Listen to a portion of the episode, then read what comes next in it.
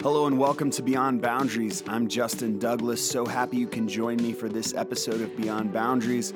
Please consider checking out the Patreon page and supporting the Beyond Boundaries podcast if you're able. That's patreon.com forward slash Beyond Boundaries podcast. You can also help by sharing, subscribing, rating, and reviewing the podcast. It makes a huge difference. Hope you enjoy this episode of Beyond Boundaries. Okay, so on this episode, Nate and I sit down and we do a deep dive into healthcare. It's actually a two part episode, and I'm pretty sure we're close to like five hours of stuff. So, this is going to be uh, two weeks in a row of a lot of talk about healthcare. And just to give you kind of a preface for what we're uh, going to talk about, um, the first uh, part that we're going to cover is kind of uh, I guess you could say, the healthcare quagmire that we're in and how we got here, and some thoughts about that, including all kinds of rabbit trails. Because whenever I talk to Nate, he always says something that sparks a thought in my mind or that I need more clarity on because I'm stupid. and um, and ultimately, uh, we go down that rabbit trail, and I learn a little more, and you get to come along for the ride and learn with me. So here it is, part one of healthcare. All right, I'm here with Nathan McConkey again. You've been on episode one. you were the Genesis episode. You could kind of we could say it that way in a couple ways. The Genesis episode, and that we talked about evolution yeah. and God, and uh, also the Genesis, the first episode of the podcast, and episode 10 mm-hmm. And now you're back, and I don't know. This will be probably released somewhere in the 20s when when it releases. So you're you're hitting that like every 10 you're getting yeah, a, getting I've, a slice of the I've pie over ten percent of yeah, your podcast. Over ten percent of the podcast at That's this right. point. I'm so sure I'll get uh, a sizable so, yes. cut of the check that I'm sure. yes, I'll let you know when those residuals start coming in. I'll hit you up. So, uh, so Nate, why don't you start like uh, letting people know maybe they didn't listen to the first episode or episode ten, they don't know you. Uh, tell them a little bit about you, your background, who you are, what you're about. Sure. All right. So, um, my name is Nate McConkey. Um, I'm a physician, among other things. Um, I'm board certified in internal medicine and pediatrics. Um, also, I'm certified pre-hospital physician, and I'm getting trained currently in cardiology and electrophysiology. Uh, I also have a master's degree in public health, and my undergraduate degree was in cytomolecular biology. So I've got several degrees related to either healthcare science delivery, um, actual medicine, as well as basic science on top of that. Um, so I've been a physician for the better part of this decade. Um, much of my work is in specifically heart disease, but I also have an interest in health policy as well as health psychology and decision making, um, which is going to be relevant for our talk today, certainly. Yeah. Um, and for more details, obviously, there's two other podcasts with yeah. more on my background and who I am and my views on life in general. So yeah, no, that's I'll great. Belabor that point further. That's great. Make sure to go back and listen to those podcasts if you haven't already. And um, and so today, what I thought would be really cool for us to talk about, because you and I have like sidebar conversations mm-hmm. at, after church or at other times, and like, and I'm always like, wow, this like short little conversation. If we expanded that out, that could be a great podcast episode. I think I've said that to you like ten different times in both conversations. But um, but the one conversation we were having one day was on the healthcare system. Mm-hmm. And obviously, we're in an election year where everyone has their their their policies and platforms about all different kinds of um, problems that exist in our world, right? Whether that's foreign policy, domestic policy, all, all over the place. But one thing you're hearing a lot about in this particular election cycle is healthcare policy. Mm-hmm. And um, it seems like it's a pretty polarizing conversation in a lot of ways. Mm-hmm. Some, you know, some people are very, you know, this is the way it should be. This is the only way it should be. Some people over here, this is the way it should be. This is the only way it should be. And I guess what what I would like to to do today is to try to get your perspective. You're you're incredibly intelligent. Like uh, every conversation I have with you, you're well informed. You you you tend to have a, a decent understanding and grasp of, you know, um, the complications surrounding things, even mm-hmm. when people are saying we should just do it this way. Well, that way is great, but it will have some effects over here. Like, I think, I, I guess I want to see the broader picture of the healthcare uh, reality we're in. I mean, it seems to me that what, what I hear regularly is like we are, you know, um, in a position as a country where where we have a lot of uninsured or underinsured people. When you look at other countries that um, are able to have uh, more affordable healthcare, and and it seems like there's some things that we've done in our history that have put us in that position, or or some policies that are, that have placed us there. And ultimately, I guess what I want this conversation to be today is to kind of expose the complications, not to be partisan on one side or the other, but simply to try to understand uh, the complexity of healthcare. But then also to, for, for me personally, one of the things I'd love to know is like, what is a compassionate healthcare ethic when it comes to someone who wants people who are, you know, considered the least of these, considered those people who are at the margins, uh, to have their needs met when it comes to healthcare, but do it in a way that's sustainable and that's not mm-hmm. that's not you know. Um, uh, you know that's responsible too. Does that make sense? Like I yes. think I think I think both of those things are really important, and so um, so yeah, I, I don't know where you think we should start. Like, how do you think? Maybe the best way to say is, if you were to describe the landscape, like if if an alien came down right now, this is a great mm-hmm. way to start this conversation. Yeah. If an alien came down right now and you had like they had no concept of our healthcare policy and how it worked, and you had to explain how we got in the quagmire of our healthcare system the way it is right now, which uh-huh. I don't know, maybe you don't consider it a quagmire. I think it's a little it bit is. of a quagmire. Yeah. Um, where would you go back in history to kind of say, well, it all started here, or here's some key mile markers in what created the the frustration we're working through right now and the problems we're trying to solve?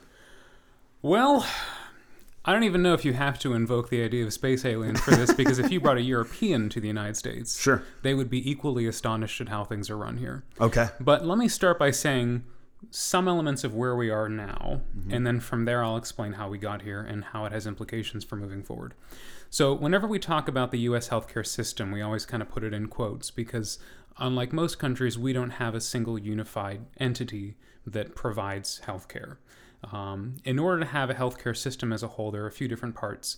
You need to have providers, the ones who actually perform the healthcare services, physicians, nurses, therapists, etc. You also need to have a financer, someone who pays for all those services, which are not free.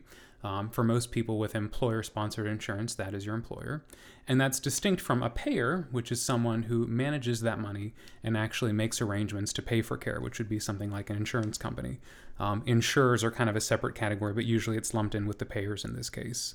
Um, that means that the payers are the ones who take the money given to them by the financiers and decide what services from the providers justify payment. And that in itself could be a whole TED talk, so we'll briefly yeah. touch on that. But that's an important part as well. Um, there really isn't any situation in the US where all of those things fall under one roof, as it would be in another country. So, many different systems that we have in other countries include things like a national health system, like we see in the UK and Commonwealth countries, where practitioners of the healthcare sciences are actually government employees and the government pays them directly for their services. Um, that's different from a national health insurance, like in Canada, where hospitals are owned privately, physicians are um, employed by those hospitals, but then the government actually administers payments to them, which it pays for by collecting taxes, which is also distinct from something in Germany, uh, socialized medicine, which is a common model in Europe, where essentially everyone pays into one bucket and from that it's divvied out into whatever care is deemed necessary. So there are different levels of a healthcare system per se, mm. but in all of them, in most other countries with quote universal healthcare, the government takes a sizable role. In the US, however, we have private insurance companies that individuals can choose from in order to get their personal insurance. We have hospitals that are operated completely of their own accord, and while they have to be certified or inspected or reviewed by agencies that are often affiliated with the government, the government themselves doesn't directly involve themselves in them, with the exception of things like VA hospitals. Um, the individual who pays for their health care is usually either the individual themselves if they're paying out of pocket or it can be their employer through employer sponsored healthcare. But you know these particular entities don't necessarily talk to each other. They don't necessarily have an agreed upon standard for you know when one person goes to this hospital they get the same care as that person who went to that hospital. Mm. so that's one of the unique elements to it and that's a distinctly american phenomenon.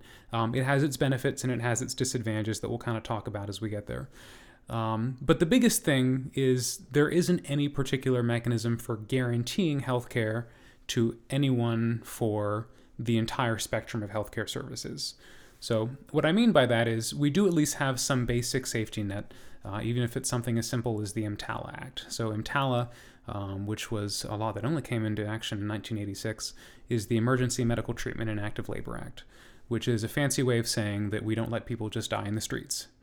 If you come into an emergency department, and there is a specific definition for what really counts as an emergency department, but if you come into an ED and think you're having a medical emergency, even if you can't pay, even if you're an undocumented immigrant, even if you tell us flat out you're going to dine and dash and leave as soon as you get treatment, we are obligated by law to at least examine you to see if you're having a medical emergency.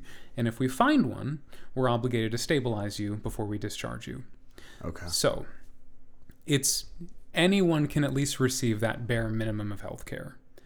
But beyond that, there really isn't anything that says, okay, now that you've come in and you've had this horrible condition, I'm going to see you in the office next week and we'll talk about making some changes to your medicines, or I'm going to do some tests to find out why this happened to help keep it from happening again. No one's really obligated to do any of that And it would outside of be an emergency.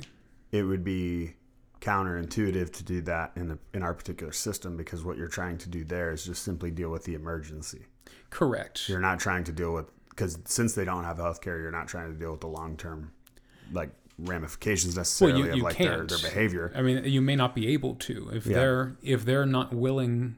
Well, I guess if they're unable to pay for Yeah. the non-emergent test down the line, if I say, "Hey, come to clinic next week and we can talk about your cholesterol, or we can talk about you know this inflammatory condition you have that might have led to your heart attack or something like that," Yeah. If they don't have the money for a copay for that office visit, let alone for the hundreds and thousands of dollars of tests that it would be to pay out of pocket, they it's not that they don't want to; they Exactly. cannot come to that appointment. Yeah, they can't. Yeah. So, so do you think? It, would you say? Okay, so I would guess in 1986, the debate around that particular action was largely compassion. Like we don't want people dying, not receiving emergency. Like if I have a gunshot, I shouldn't. You know, have to walk into the emergency room and be like, "Okay, well, let's verify your uh, health care before we get Right. you in the Exactly, OR, get exactly. this bullet out or whatever." Yeah, Um, you don't pay up front in advance. Yeah, exactly. Not true for every country, by the way. That's not true for every country. Um, so, you know, some of my colleagues trained in India, Okay. and you know, one of the cardiologists who came over to the U.S. said, in India, when we do a heart cath and look for blockages in the arteries around someone's heart, if we find one, we take off our gloves and our gown, we walk out of the OR and talk to the family and say. Um, they have a blockage that needs a stent. It will be, let's say, ten thousand dollars, and then they collect their fee and they go in and they put in the stent. Wow. And uh, the fact of the matter is, those things aren't cheap. Someone has to pay for Yes, it. We yeah. Mm-hmm. would run out otherwise. And that's the solution that that particular hospital would take. Yeah, yeah, interesting. Wow. Well, in 1986, it seems like we were having conversations about people in emergency situations not receiving the care that they required and life being lost because of that. Right. Which to me seems like I'm always on the side of life um, being prolonged if possible, like being being continued if possible, and it seems like whatever you know all the details of that particular policy i don't know but it seems like it was coming from a place of compassion from a place of trying to to meet a need from a place of trying to you know um, address uh, what i would guess is you know a concern that Yeah. there was probably some documentation of people who had had had died because they didn't have the care they needed. And maybe there were were people there prepared to give them the care but because of some of the legalities of how the insurance went through or whatever they they didn't go ahead and provide that care. With that said do you think that particular policy um, is one of the things that has led to where we're at now as far as like the complication of because I feel like some of the complication becomes a conversation of responsibility versus compassion, and I think we have this. I would actually say we have a large, uh, an overarching problem of an unhealthy. Um, you know, we'll we'll just leave it to our country. Like the United States is, you know, obese, unhealthy, lacks, you know, like it, just all the markers there seem to be pretty clear uh, on on our diets and stuff like that. Things that we could probably do that would would better ourselves um, when it comes to like our personal responsibility, right? Because that's always the conversation between personal responsibility and and and and compassion. I guess what I'm saying is in '86 when that happened. Would you say that is occupying 25% of the complication, 50% of the complication, like, and, and maybe it's hard to put a metric to it, but It's I'm just 6%. What was that? It's six percent. 6%. Six percent. 6% of the, Yeah, the, the about right. complication is that? Wow. Explain that 6%. What do you mean by that? So uh, six percent of a hospital's cost is in uncompensated care. Okay. So the snag with EMTALA is it's essentially an unfunded mandate. It says I specifically have to treat a patient who comes into the ER, even if they can't pay, even if they've never had any intention of paying, and if they do, um, that's great. You know, we get compensated, but it's probably not fair for the patient who had to pay out of pocket and didn't have an insurance company to negotiate for them. But if they don't, we say, well, that's charity work, and we write it off. And I, I don't know the metrics for my specific hospital, but nationwide, the number 6% has been quoted. 6%. Now, that being said, while that is a major factor in the cost of delivering healthcare, there's another more insidious element to it that's a little bit harder to quantify. Okay. Um, and that is it's it's a lot more expensive to treat an emergency than to prevent it. Yeah. And if we only mandate emergency care, that probably isn't the most cost effective way of keeping people healthy. And I'll give an example from my own specialty in cardiology. The quintessential emergency for which people come to an ER could be a heart attack. And a specific type of heart attack called a STEMI is one where we generally try to go in and fix a blocked artery within 90 minutes of the patient hitting a door. Um, and we've gotten pretty good. We've gotten that less than an hour in most cases. Uh, if we don't do that, permanent damage can occur to the heart, and they can be left with debilitating heart failure for the rest of their life. So it's a it's the number one cause of death in the U.S. heart disease, more than all forms of cancer combined. Wow. And B, once it's been recognized in this particular setting, there are literally minutes to act on it before it becomes permanent. So, having said that, a patient who comes in with a heart attack gets the full court press. They get an EKG within minutes of hitting the door to check their heart's electrical activity. They get blood work to check for heart enzymes. Based on the EKG, they may go directly to a catheterization lab, a type of operating room, where under x ray guidance, we bring wires up into the heart and open up a balloon to basically open a blockage that's formed in the heart. Um, if we don't do that, then all of the heart tissue downstream of that blockage dies within hours. So, that being said, these things don't just come out of nowhere. And it, it isn't for no reason at all that that's the leading cause of death in U.S., but not most other countries in the world. Um, and that's that most people who have coronary artery disease, not all, but most of them have certain risk factors like high blood pressure, high cholesterol, most infamously diabetes. And some of these things, if recognized and treated in advance, could prevent or delay or decrease the severity of heart attacks. So let's take the example that this patient's a diabetic. Um, people with diabetes, the number one cause of death among them is heart disease. Um, part of that is because of the inflammation of the blood vessels, the tendency to build up these atheromas, collections of plaque, inflammatory cells that can eventually rupture and cause a complete blockage in the heart. Um, but we know that you're more likely to have that happen if you've had uncontrolled blood sugar. So let's wind the clock back and take this patient and actually put them in an office instead, maybe 20 years earlier. Mm-hmm. If their diabetes was recognized and treated, it could be that with a simple, maybe $4 a month medication, we could keep them healthy to the point that they didn't come into the hospital and have a $10,000 heart attack. And that's just putting in the stent. That's just the one procedure that immediately stops the imminent life threat. It does not include their stay in the ICU or all the tests that are performed or the medications that they receive. It doesn't cover the salary of the physician or the nurses or the therapists who take care of them in the hospital. Mm-hmm. It's not uncommon for people without insurance to be utterly impoverished by a single visit to the hospital. Yeah. So, when these patients can't see doctors and have these routine conditions like hypertension, high blood pressure, high cholesterol, diabetes treated, they at least know they can go to the ER when they've gone out of control for years and years. Um, so, here's what I guess this is actually the crux of the argument for universal health care in the US. If that patient comes into the ER and under EMTALA receives the treatment needed to save their life, mm-hmm. if they aren't able to pay for it, then the hospital is out that you know twenty thirty thousand dollar bill. Um, the way you make up for it is by raising everyone else's prices to compensate for it. Yeah. So whether people like it or not, they are paying for other people's health care. Yep. Whether we like it or not, when people come in and aren't getting insurance, we pick up the bill for them. Mm-hmm. Not we meaning the medical society and hospitals, we meaning patients and providers. Mm-hmm. So the question is if we have to pay out of our pockets to some degree for other people's health care, would it be reasonable to pay for it when it's actually cheaper in a way to prevent these emergencies from happening? Wouldn't it make more sense if we paid for them to get their medicines that kept them from having the heart attack? Um, and then A, they don't have a heart attack, which I think in and of itself should be a laudable goal. Yeah. But B, you've also decreased the cost of their care. Yeah. Therefore, you've also decreased the the hit that it's going to have against you. Exactly. Like even if you want to think of it from a selfish standpoint, like just about yourself, like it could be that universal health care would actually decrease the portion that you're responsible for. Is that what you're saying? Correct. Okay. Now, the tricky thing about that is, um, let's take let's take diabetes and heart attacks for example. From the time we s- would diagnose a patient with diabetes, it's often you know somewhere between five and even 20 years when they might have a heart attack as a complication from it.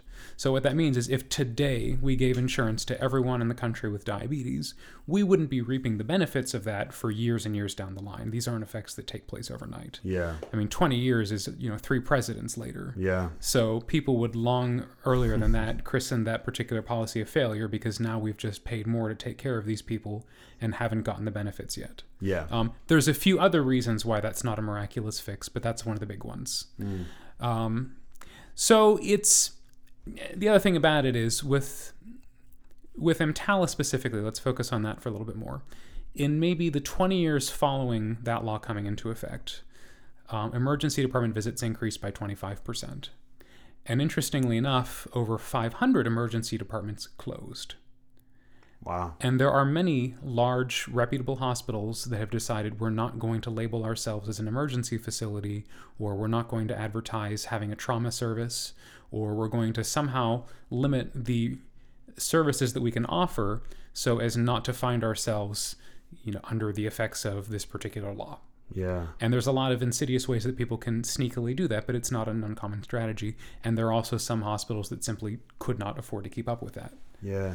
Would an urgent care facility be under the same mandate as EMTALA, or does it depend on the urgent care? Um, having never worked in urgent care, I'm not quite sure Okay. that it's a fairly recent phenomenon. Yeah, I was going to say, I, and I was wondering if those came about as a go-between that maybe weren't. You know, I, I didn't know if they kind of reasoning. they came up partly to decongest emergency departments. Exactly. Yeah. And the thing about it is, EMTALA requires me to do an examination and stabilize an emergency, but that's about it. But the fact of the matter is, if you come to the ER because you have a stuffy nose, I'm still required to do a full exam, make sure you're not having an emergency. And if I find a problem in the setup of that exam, I, I, I'd kind of be a jerk not to treat it. Yeah. And at the very least, I would have some legal liability on me.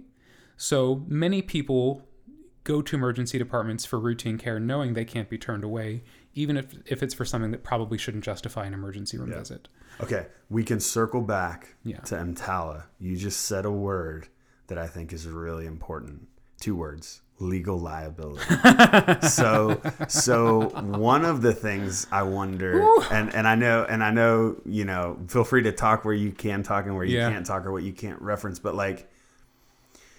We live in a sue happy culture. Yes. The moment something happens to me, I'm gonna, you know, consider the ways in which I can, you know, maybe sue somebody and and um, and you know, reap the benefit from that, whatever that looks like. You know, I think that's. I don't think you have to go too far to see that that's the reality of our culture, and it Yeah. seems like that. I'm curious how much you think that plays into the cost of our healthcare and the complications within our healthcare, because I do know in any profession you're going to have a certain amount of um, mistakes, errors. Um, uh, the surgery is not always going to go the way it was supposed to go. Uh, the, the physician isn't always going to do it perfect, you know, and that's uh, that's just the reality of the situation. And so, at what point is the physician liable because maybe they weren't in the right state of mind, weren't in the right framework, whatever that you know looks like to to um, to provide the care that they said they were going to provide, right? So there are, I, I think, you know, um, there's probably certain cases where I would be like, wow, it seems like that doctor, you know, did something wrong and needed to be sued for that, right? I don't know. I, um, but it seems like hospitals nowadays are really, really, really um, having to consider legal matters and Oh, yeah. invest a lot of money in that. Mm-hmm. Um, can you speak to how that has affected healthcare costs, how that's affected coverage costs? Because I got to Yeah, believe a surgery in 1980 and a surgery today, obviously the technological advances have have probably made that cost skyrocket. But then Mm-hmm. also, I do think some of the legal ramifications of where we're at in that. Yeah, it's so that one's also pretty tough to say because it's not as simple as looking into how much do we spend on malpractice insurance, how much time do we spend defending from lawsuits, you know, how many lawyers do we have to retain. It's everything we do in medicine comes with some notion in the back of our minds of, you know, is this going to put me at some liability? Yeah. And it's not our number one concern by a long shot. Yeah, but yeah. if it comes down to two courses of action which are equally valid, generally most physicians will pick the safer one. Yep. Not necessarily safer for the patient, although that's number one concern, but you know, safer for us as well. Sure. So let's suppose we have a patient in the emergency department and you know, they come in with let's say they come in with chest pain. Now, chest pain can be the first sign of a heart attack, and if the patient is a 65 year old male with a history of diabetes and hypertension and three prior heart attacks, um, I, I'm going to have a very high suspicion that it's heart pain. We're going to get our EKG and our cardiac enzymes, and if the first blood work is negative, I'll get it two more times to be sure. Um, but it's a little bit of a different story if the patient is a 15 year old girl or a 15 year old man and they come in saying, "Yeah, it hurts right here when I take a deep breath, but that's the place where I got, you know, hit with a football the other day and it's kind of bruised." I probably am not going to treat them extensively for a heart attack. But I am probably going to at least get an EKG, an electrocardiogram, to say that I looked for a heart attack Yeah. even though I think the likelihood of it happening is practically negligible. And and even if I think it's more likely I'm going to find something meaningless that scares people and causes psychological distress than the chances of me actually finding a heart problem. Um, so actually, it's kind of convenient that I randomly came up with a, a teenage athlete because if um, if I were to do an EKG, that test on you know a healthy teenager, there's a good chance I would find some subtle variations which in an adult could signify a heart problem. Um, and we've studied these extensively. There's an entire volume of literature on quote the athletic heart syndrome. Um, some of those kids end up getting stress tests. Some get you know even more workup afterwards. Some get echocardiograms, tests that can be in the thousands of dollars. And the whole time they're panicking. Oh man, am I going to lose my scholarship to college? Am I going to be able to play football? A- lot of psychological distress. Am I going to die? That's a concern eventually. Yeah. Um, and it's probably going to be for nothing. Hmm. And there is significant harm to looking for things that probably aren't there. Hmm. But one of the reasons why many physicians choose to do that is because if they are the 0.001% who actually has a serious heart problem and it was just a coincidence that they happen to have this, you know, rib pain, Yeah. you know, they wouldn't want to be sued over that. Yeah. And the sad reality is, you know, we could put a hundred patients through harrowing psychological distress, and that doesn't have as much consequence to it as missing the one patient with the bizarre diagnosis that no one has any business looking for. Yeah. So, hmm. this general practice, referred to as defensive medicine, quote unquote, means ordering tests or you know performing examinations that probably aren't going to go anywhere, but are necessary to protect the physician from liability. And there have been many efforts to try and tell exactly how much money goes into that. It, it's hard to say for sure, and it definitely varies from state to state. Okay. Um, and a lot of what people consider as the threshold for too much or too little testing is partly based on state uh, laws regarding malpractice. Um, Okay. So some states like Texas put a cap on quote, you know, non-medical expenses that can be recovered in a malpractice suit. So people can't say, you know, I had such psychological distress, I deserve $10 million because of it in emotional damages or something Sure. like that. Um, some states say, no, no, you get paid in relation to the actual harm that was done to you. And there are different statutes of limitations. Like, I believe in Pennsylvania, you know, you have two years from the discovery of an accident to file a suit against it, otherwise, it goes away. Okay. So, you know, if I suddenly discover the cure for cancer tomorrow and strike it rich, patients from five years ago can't start saying, oh, you know what, now that I think about it, I've been having a lot of back pain since that doctor did my heart cath or something Yeah. like that.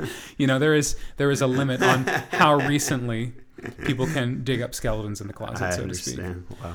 Um, not all states agree on that, and some lean more towards physician rights and some lean more towards patients. So, depending on where you are and what those laws are, that informs to some degree how much, quote, defensive medicine is practiced. If you had to guess, what do you think the percentage is of what a hospital is budget is allocating toward legal fees slash settlement fees? Because Oh, I know a lot of times hospitals will settle without even going to court because it's just easier. Like Kind of, yeah. in some It's- situations, like just like businesses and corporations will do that. Like, I'm, I'm not really sure. are you sure. thinking like one percent, two percent more? I, like, I, I probably more, but the thing is, it's not just the actual amount of payments that are made. It, it's it's something the as simple mindset as that shifts too, right? Because the mindset has kind of shifted from providing care for this individual to also providing care and now that defensive medicine that you've talked about, right? right. So it's a lot of it is even things like documentation requirements. Okay. Like we have to, you know, many hospitals have what they call a pre-op timeout or checklist where they go through and remind themselves this is the correct patient, they're getting this procedure, we're operating on this side, et cetera, et cetera. And the sheer volume of paperwork is overwhelming. Part of it is just for the sake of defending against liability. Now, we do know that things like pre op checklists do improve patient outcomes, yes. Yeah. But I don't need to fill out a form that says which side I'm operating on if I'm doing something like uh, an electrical cardioversion. I'm shocking the heart. You only have one. You don't have a left and a right heart. Yeah. You know, I can't I can't really miss with Yeah. this procedure. It's good to know it's the right patient and the right procedure, but there's Yeah. a lot of boxes that people check on a regular basis that probably aren't applicable Gotcha. to that specific setting. But it's better to have more documentation than less documentation. So Sue Happy culture in your mind makes the top 10 list of complicating our healthcare system or doesn't? Um, Or even the top 5 list. We'll say top 5. I don't know if it makes the top five, to be honest. Okay. Top 10 might be reasonable, but it's very few physicians would admit you don't need this test. I'm getting it to protect myself. Gotcha. So if I were to poll all of the physicians in you know the hospital and say, hey, how much do you think you order things that you don't need to order, but it makes you feel better? They're going to say zero percent. Yeah. You know what I mean? Now, that may differ from what you actually see if you were to go through their charts one by one, but it's it's very subtle. It's very deeply ingrained from early on in our training. Uh, it's kind of hard to tease out what we do because it's the right thing to do for the patient and what we do because you know we don't want to get sued. And I, and I say that like it's an us versus them mentality, but the best thing for the patient is to have access to a doctor in a hospital in the first place. Yeah. If there's a lawsuit that shuts the doors of the hospital, that will hurt every patient who would have come for their care. It's not only the physicians who benefit from avoiding these malpractice suits. Um, but that's trickier to do than it sounds because, you know, when you were introducing the subject, you were describing, you know, a physician making a mistake or something going wrong Yeah. in surgery. But, you know, that's not usually what triggers a lawsuit. Exactly. Yeah. So yeah, yeah. Um, there was uh, there was some data that recently came out relevant to cardiology specifically. Uh, two thirds of cardiologists have been sued at some point in their practice. Whoa. I don't think that two thirds of cardiologists are bad doctors. And they looked at the reasons why it happened, and 75% of the physicians who were sued said, We don't even know where this came from. I can't think of a specific event or anything I did to this patient. Wow. Um, I think less than 11% said, oh, yeah, I deserve this. This is on me.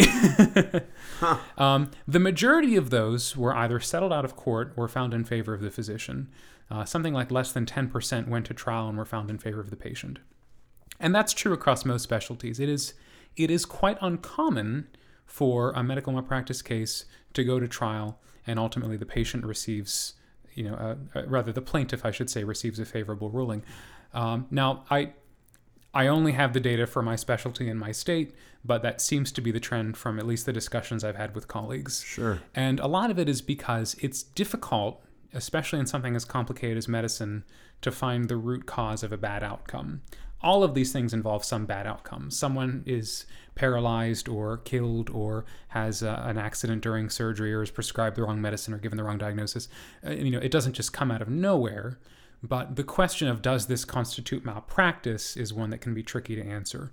And so malpractice actually is not a criminal offense. When someone brings forth a malpractice suit, it is a civil offense. And so there's a few implications for that. One is, unlike in a court of criminal law, where the basis for a conviction is evidence beyond a reasonable doubt, Yeah. you know, we in our criminal justice system have decided we would rather let 10 guilty people go free than put one innocent person in prison. Not Sure. true for every country, but it's a principle in which the US is based. But with the civil suit, the basis for a ruling in favor of the plaintiff or the defendant, there is no guilt or innocence, Sure. is a preponderance of evidence, which could mean 51% of the evidence says the doctor made a mistake. Yep. The other thing about it is there are a few elements that are necessary to say that a physician um, has committed malpractice, which is considered a form of negligence. That's the, the statute, if you will, on which malpractice is tried. Um, to be guilty of malpractice, and again, I use the G word, but not quite what it means here. Sure. Um, there has to be some standard of care. There has to be some deviation from that standard. Someone has to have had a negative outcome from it, and you had to have had to. You have to point to some proximal cause, something that resulted from that deviation of standard of care that led to that bad outcome. Yeah. So, let's suppose, for example, a patient comes in with a heart attack. We take them to the cath lab. We put in a stent and open the vessel, and then the next day, the patient. Um, they have a, a, a hole develop in their heart, it ruptures, and they pass away. Um, that is a known complication for heart attacks that are often delayed in presentation. Uh, ones that don't come within the first six hours or so sometimes have that happen. It's something that we know happens with heart attacks. We watch for it, but sometimes we can't prevent it. And often one of the first signs is a catastrophic collapse, and the patient may not survive. If we did everything right, even though the patient died of a disease we were treating, we have not necessarily committed malpractice. Likewise, if we go in and do a procedure and we put in a stent, but we accidentally put the stent a little bit further down into the artery than we wanted to, but it still works, the vessel is open, and the patient leaves the hospital just fine. Even though there was, quote, a mistake made, there is no malpractice because there was no harm. And additionally, there isn't necessarily a deviation from standard of care if it happened for a reason that was understandable and would have maybe caused that problem for any reasonable doctor in that setting. Hmm. So, what often happens is when patients or their family members have a bad outcome, when something doesn't go the way they want or they get a misdiagnosis, the immediate thought is somehow this is the physician's fault. But for them to have really committed malpractice, it requires a knowledge of how healthcare is practiced and how medicine works that patients do not typically have. They don't usually know what a reasonable doctor would do in that case or what information they were acting on that would have made perfect sense at the time. And only now, with the benefit of hindsight, would we have done something different. Um, and even if we even if there wasn't anything to do different, even if we would have done exactly the same thing because what happened was not preventable, it's hard to persuade people of that, uh, not just a patient, but a jury as well. Yeah. And, you know, we we talk about in the U.S. having a trial with a jury of your peers, but we don't really have juries of physicians from our practice suits. We have to explain to random people off the street how things like cardiac dysrhythmias work or how percutaneous coronary interventions function. And, you know, we can't Yeah. always. and it gets super complicated. some and- med yeah, students yeah. don't grasp that. We can't expect people who just came in for jury duty to be able to figure it out. Yeah. So that's a complicated piece, but from what you from what I hear you saying, this isn't like one of the the main drivers in It what's a- complicating our Yeah. healthcare. I think it's a bit overblown. Mm-hmm. Certainly, it is a portion of it, um, and it, it definitely contributes to costs. I don't think it's the biggest issue, Okay. though. So would you so would you put EMTALA, the 1986 emergency room, you know, uh, reality as one of the top five? That's complicated. Well, I, I think EMTALA is absolutely necessary, and I'm not on a platform of repeal EMTALA. No, no, no, no, let no. people I, die I'm, again. I'm more saying. I, I'm more saying. Do you think the the effects of that, which by the way are not all just negative, Yes. like they're positive. People Yes. haven't died. Uh, uh, people have received the emergency care they need. Mm-hmm. Um, what I guess I'm saying is, has that complicated our healthcare system further because now you have certain people saying this is creating costs over here. It's creating. You know, I don't know. it, it definitely plays a role and if not if not that specific act in itself the general notion that everyone deserves some minimal level of health care by necessity leads to cost Yeah. and that cost may be worth it in some cases although in the us there's convincing evidence to say that not all of our costs are worth what we're getting Okay. Would you so so I'm trying to guess the top 3. sure The top 3 issues, okay? And I haven't touched on any of them yet, would you say? no not That yet. are that are that are causing okay. No. Cuz I'm not very informed on this. I'll just be real. You're more informed. Would um the privatization of hospitals and like that reality have anything to do with with the top three in your in um, your mind Not the privatization of hospitals. or for profit? Like well, you'd be hard pressed to find a for profit hospital, to be honest. okay, If you were to take all the money that the hospital spends on a daily basis and instead invest it in stocks and bonds, you would probably make more money more reliably by investing that money. really Yes. interesting. And in fact, there are a good number of hospitals, I don't I'm going to drop any specific names, but where a sizable portion of their surplus goes towards investing in things completely unrelated to their delivery of healthcare services because that's a responsible use of money that yields returns and keeps them from going broke. Mm. And it's a better question to say if they have the ability to use that money so effectively, why are they spending any of it providing healthcare at all? Yeah. It is not the most profitable use of money. It's not a good investment. Um, and the answer, which should be pleasant, is I, I think they are doing the right thing. I Yeah. think there are hospitals, most hospitals, in fact, recognize the specific role they play to society and that they have certain obligations to provide excellent healthcare for individuals, whether they're capable of affording it or not, and that that is the ultimate goal as opposed to the bottom line. Okay, good. And it's it's different than how some businesses are run. yeah, And I think a lot of people look at healthcare as if it is the same sort of business as, you know, a company that makes beer, but it's not.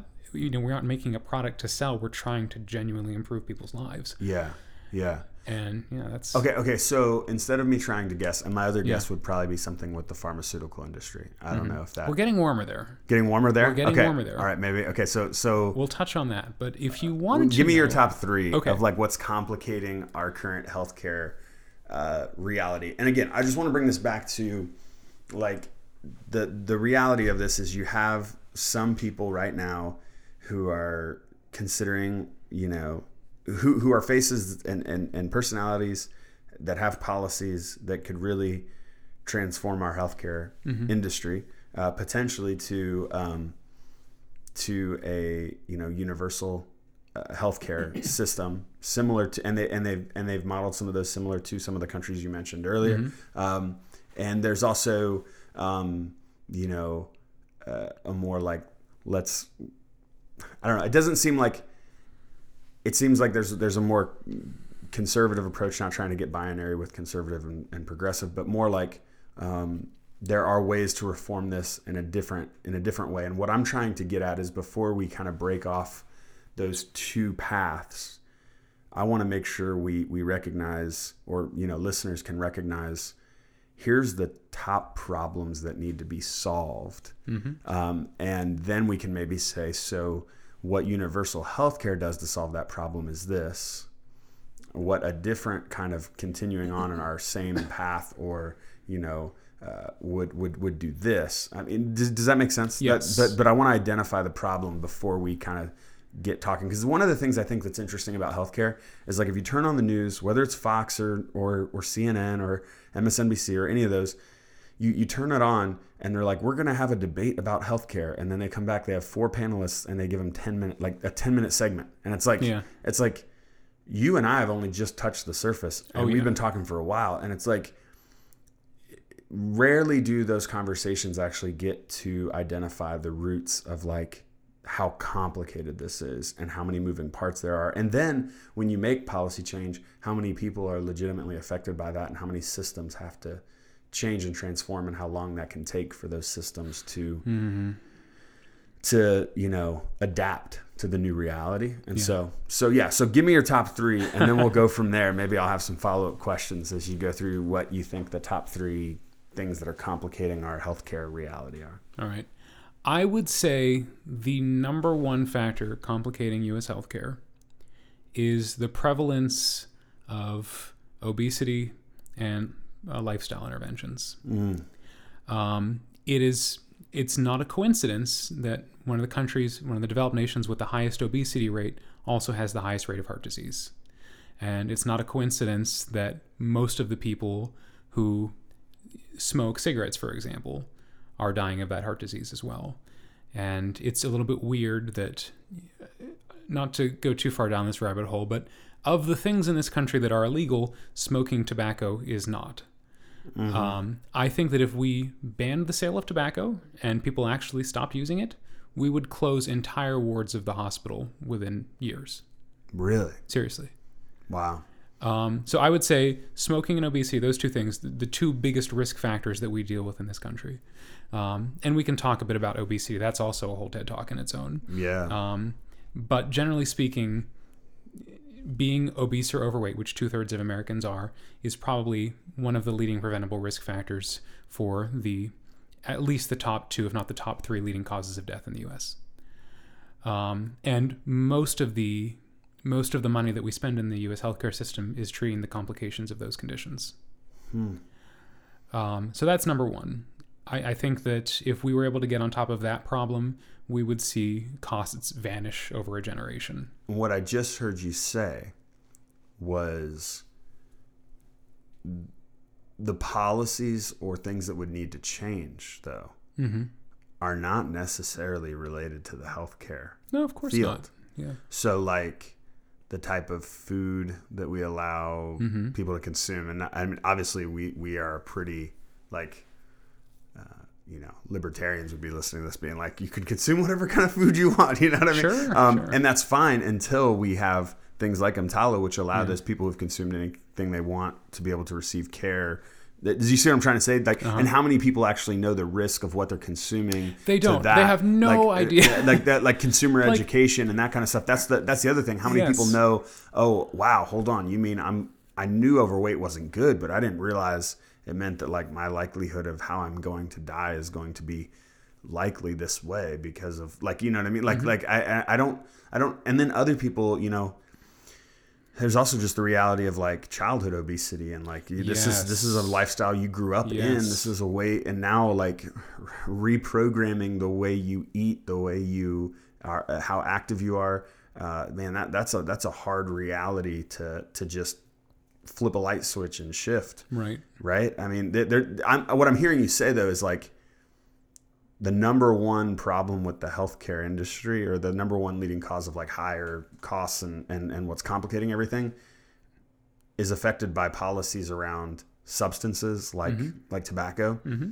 is affected around how we eat, how active we are as a Yes. culture, what what families are handing down for lifestyles to their children, like. These are all things that, by the way, universal health care may not even address or, or, or could address but may not like does, does that make Yes, sense like yes. So to, to boil it down to a very simple bullet point, the leading cause of healthcare costs is too much disease.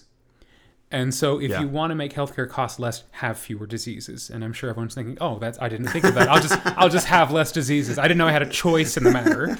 But the truth is, we live in such a privileged country where most of the things we die of can be prevented.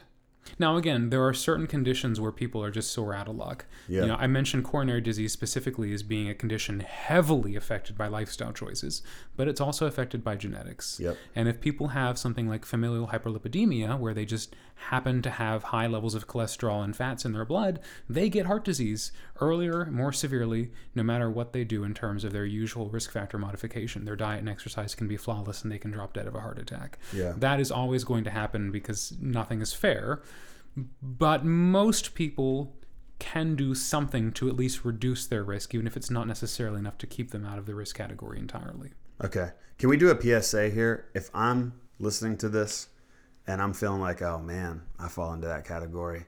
What would be your elevator speech for what someone should do um, if if they're obese or if they're you know if they're feeling those risks those risk factors what would you? I would and i don't know if, i'm not that i'm trying to tell you to give people medical advice. Let's Sure just thing. be clear disclaimer here. Right, right. but lifestyle advice. I would say, a priori, the most important things anyone can do for themselves are stop smoking, don't drink excessively, and if you if you think you're eating enough, you're probably eating too much.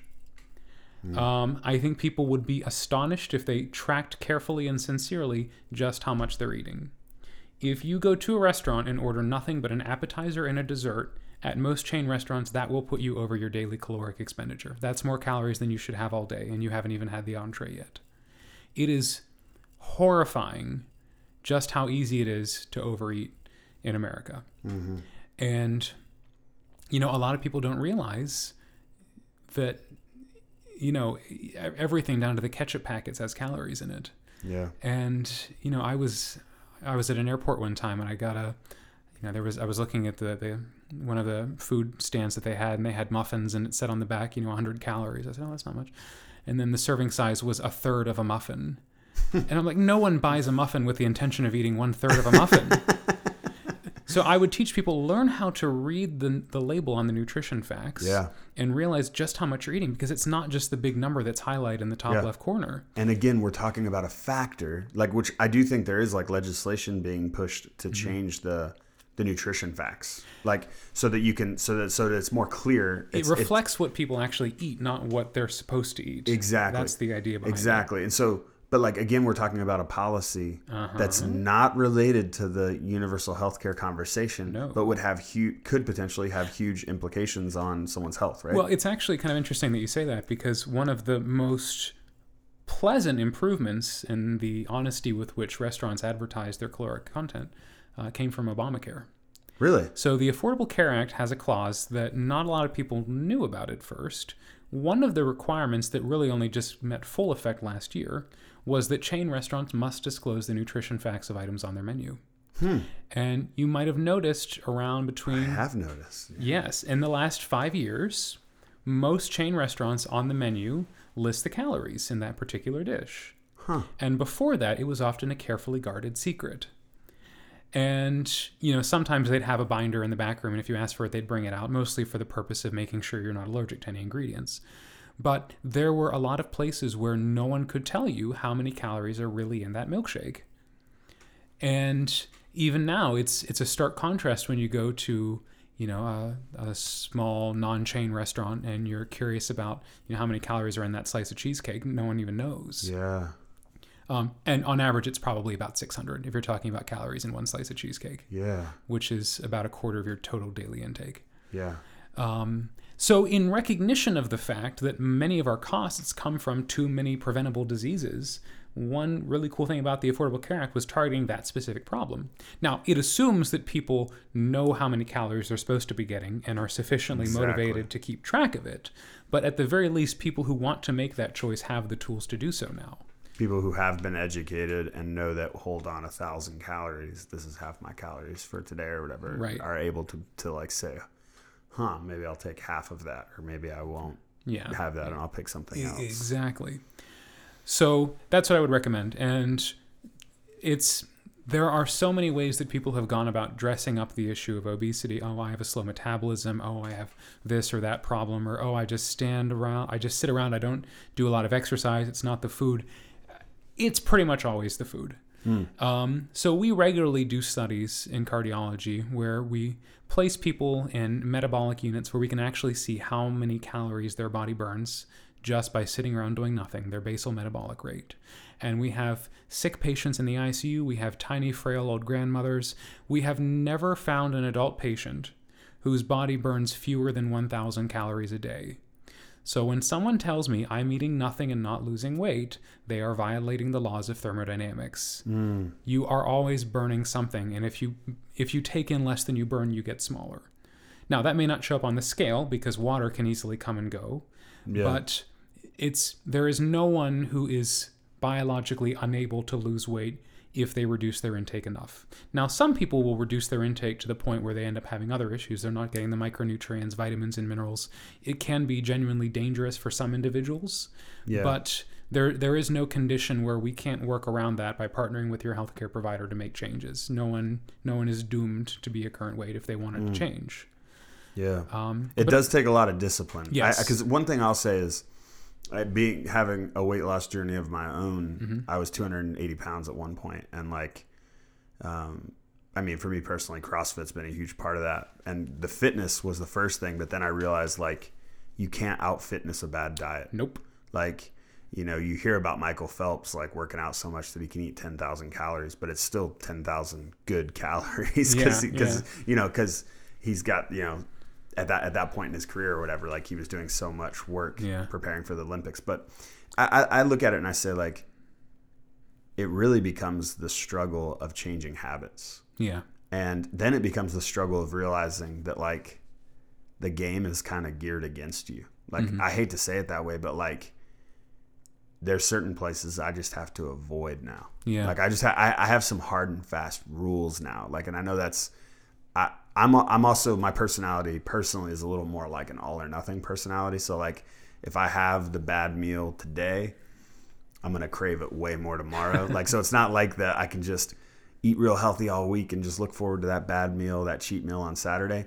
Like because if I have that cheat meal, I'll want to overdo it even the next day. So that's mm-hmm. my that, I've learned that about myself. But I've also learned that like there's few places that are f- really geared toward health. Like even your healthier options, like like Chipotle, for example, is maybe a healthier option. Well, here's the deal: the amount of carbs that are in all that rice, that are in all that, like you know what I mean. The amount Yeah. of the amount of calories even in a burrito bowl. Like let's say you get a bowl, there's the healthier option. I'm getting the bowl. Like the amount of calories, like.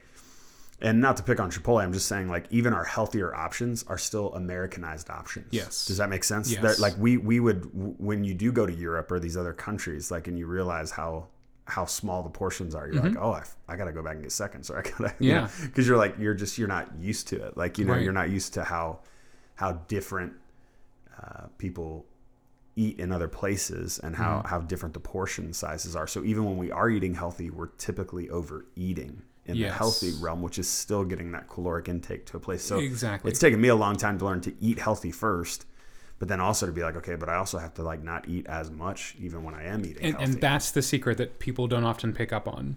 They think that there are healthy foods and unhealthy foods, and if they eat the healthy foods, they become healthier. And that's just an oversimplification for the reasons you specified. You know, a thousand calories of carbs versus a thousand calories of fat versus a thousand calories of protein will all lead to energy storage as fat if taken in excess. Now, there's differences in how filling they are Yeah. and in how long they rev up your metabolism, your thermic effects of food, your non-activity, th- non-exercise activity thermogenesis. You know, there there is some difference. It's not all just a calorie is a calorie, but any calorie can be a bad calorie if it's too much. Um, so I often tell patients who struggle with this, buy a kitchen scale and look at what the serving size is on the food you're getting, weigh it out on the scale and see how much it is. It will be less than you think it is. And keep track of it. yeah. And it's easy now to do in the age of apps like MyFitnessPal Yep. or Lose It, all these things. And if you find that you're not losing weight, it's probably just, you know, water can come in where fat goes out. Over time, it tends to equilibrate. You know, keep tracking over the span of weeks to months to see the effects. Small fluctuations happen every day.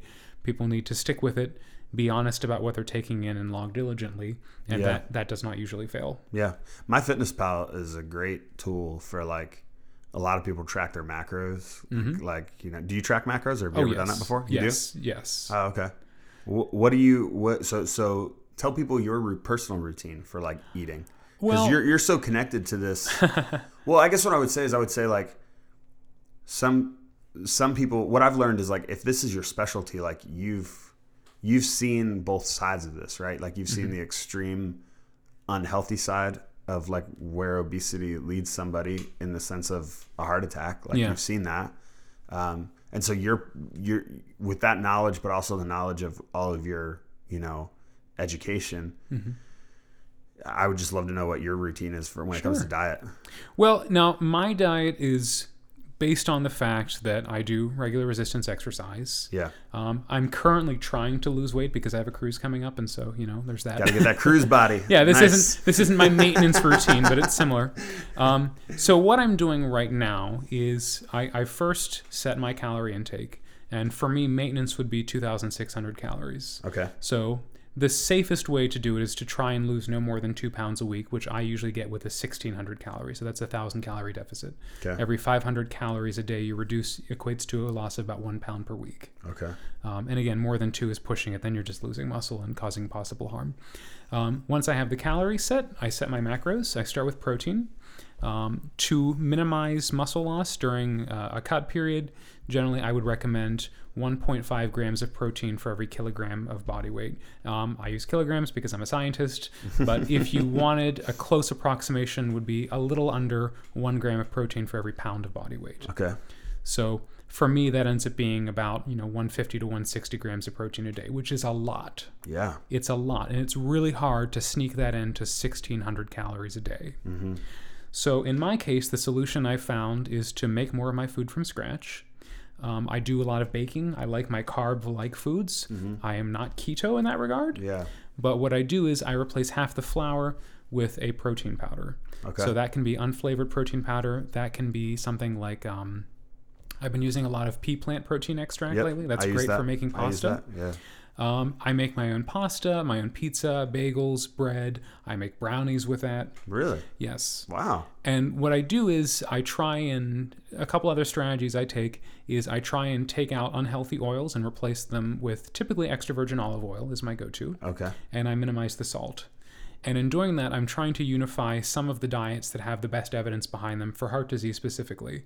Um, I treat enough of it that I know I don't want to get it. Yeah. Um, so the DASH diet, which is dietary approach to stopping hypertension, and the Mediterranean diet, which uh, focuses especially on healthy oils, especially extra virgin olive oils. Yeah. Um, those are two that have some good evidence behind them. And the general strategy for most people is, you know, reduce the amount of sodium in your diet, if possible, to less than 2,000 milligrams a day.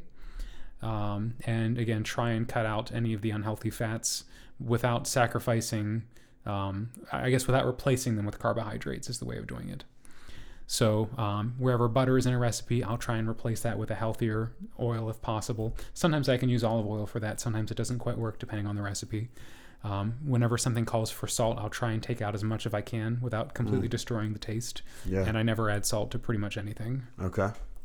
Um, so it ends up being. Let me actually see what what today looked like. so what my actual macros would be today. And macros, if you're not familiar, are just the macronutrients. So carbs, fat, protein represent your macros, and you would have a percentage of each that you're supposed to hit for the day, a, certain amount of grams for each. And this would require you to either weigh your food or to know exactly what they are. Yeah. Good. All right. So uh, yesterday I did kind of undereat a little. I only had 1,400 calories, but I got uh, 134 grams of protein, 104 carbs, and 47 of fat. So that's that's kind of a, a standard-ish day for me, if, if not on the lower side. Sure. Um, we call them macros because they're the big ones. They're the ones that matter the most, and they're the ones we take in in the greatest volume. Um, but micronutrients also matter to to some lesser degree as well. Yeah. Those are things that you have to get, but aren't necessarily the major contributing factor to your nutrition. So those are your vitamins and minerals and those sorts of smaller things that, while essential, aren't the big factors. Um, so for that, I, I personally choose to take a multivitamin as a Yeah. supplement. I would not recommend that for most people. Um, there are some foods that I just cannot possibly make myself eat, and I realize that. I know that fish would be a great addition to a Mediterranean diet, but I will you'll I will you'll never catch me eating fish. Really? Okay. yeah. So you know, there's a lot of debate about whether taking fish oil has the same benefits as eating a fish, and the general consensus is it doesn't. It's better to eat the fish than to take the oil.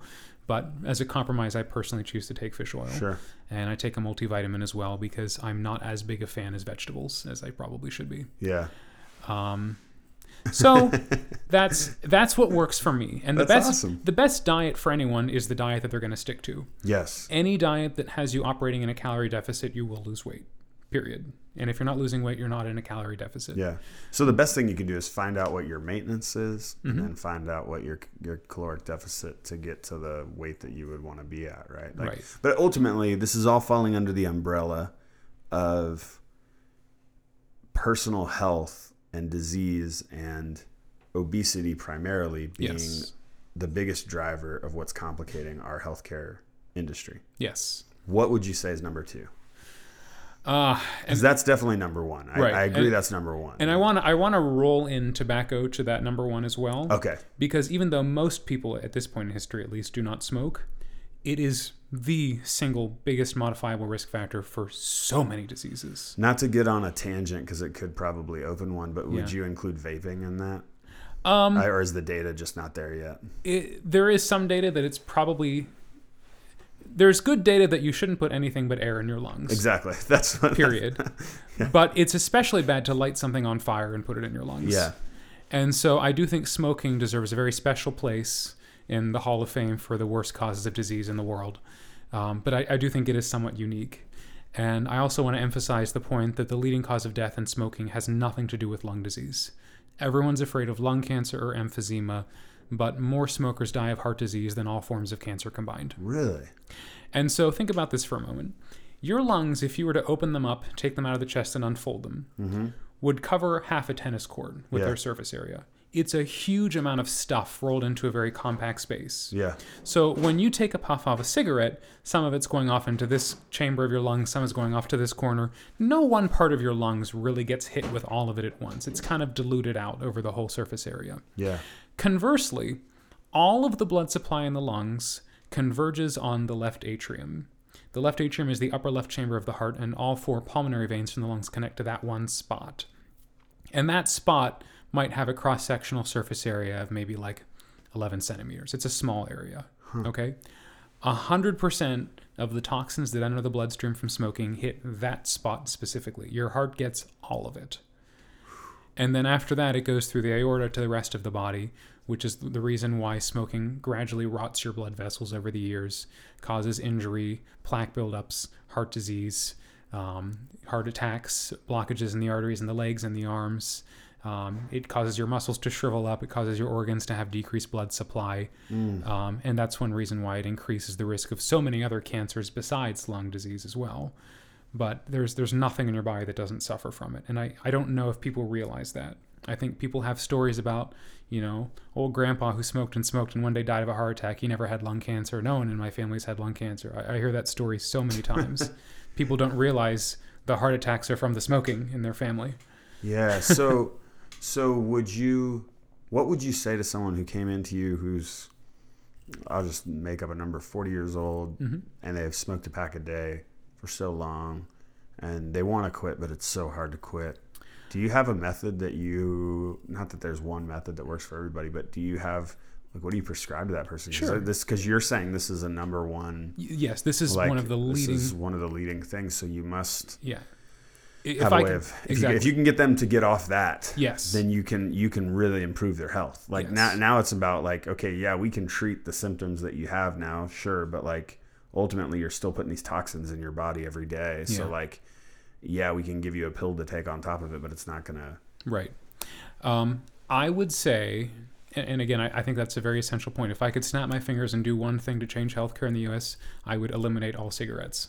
yeah And i love that i mean i love that from the standpoint of like who thinks that way like who's really thinking like because it's a, it's a it's a personal freedom situation, right? Yes. It's a like we, we saw prohibition with alcohol and what Yeah, that did. Like exactly. like It's like not- it, it you're gonna have wouldn't be the people smoke yeah. cigarettes no matter what, like Right. whether they gotta make them, you know, themselves or whatever. But like I do think like just the sheer to know that that is yeah. such a such a huge like problem is good for people who maybe aren't aware or, or maybe have never dealt with smoking personally or, or had family that have smoked to know like this is a huge problem Yeah. widespread still even though we've had a lot of reform i think in the last 10 20 years in the tobacco industry it's still there Yeah.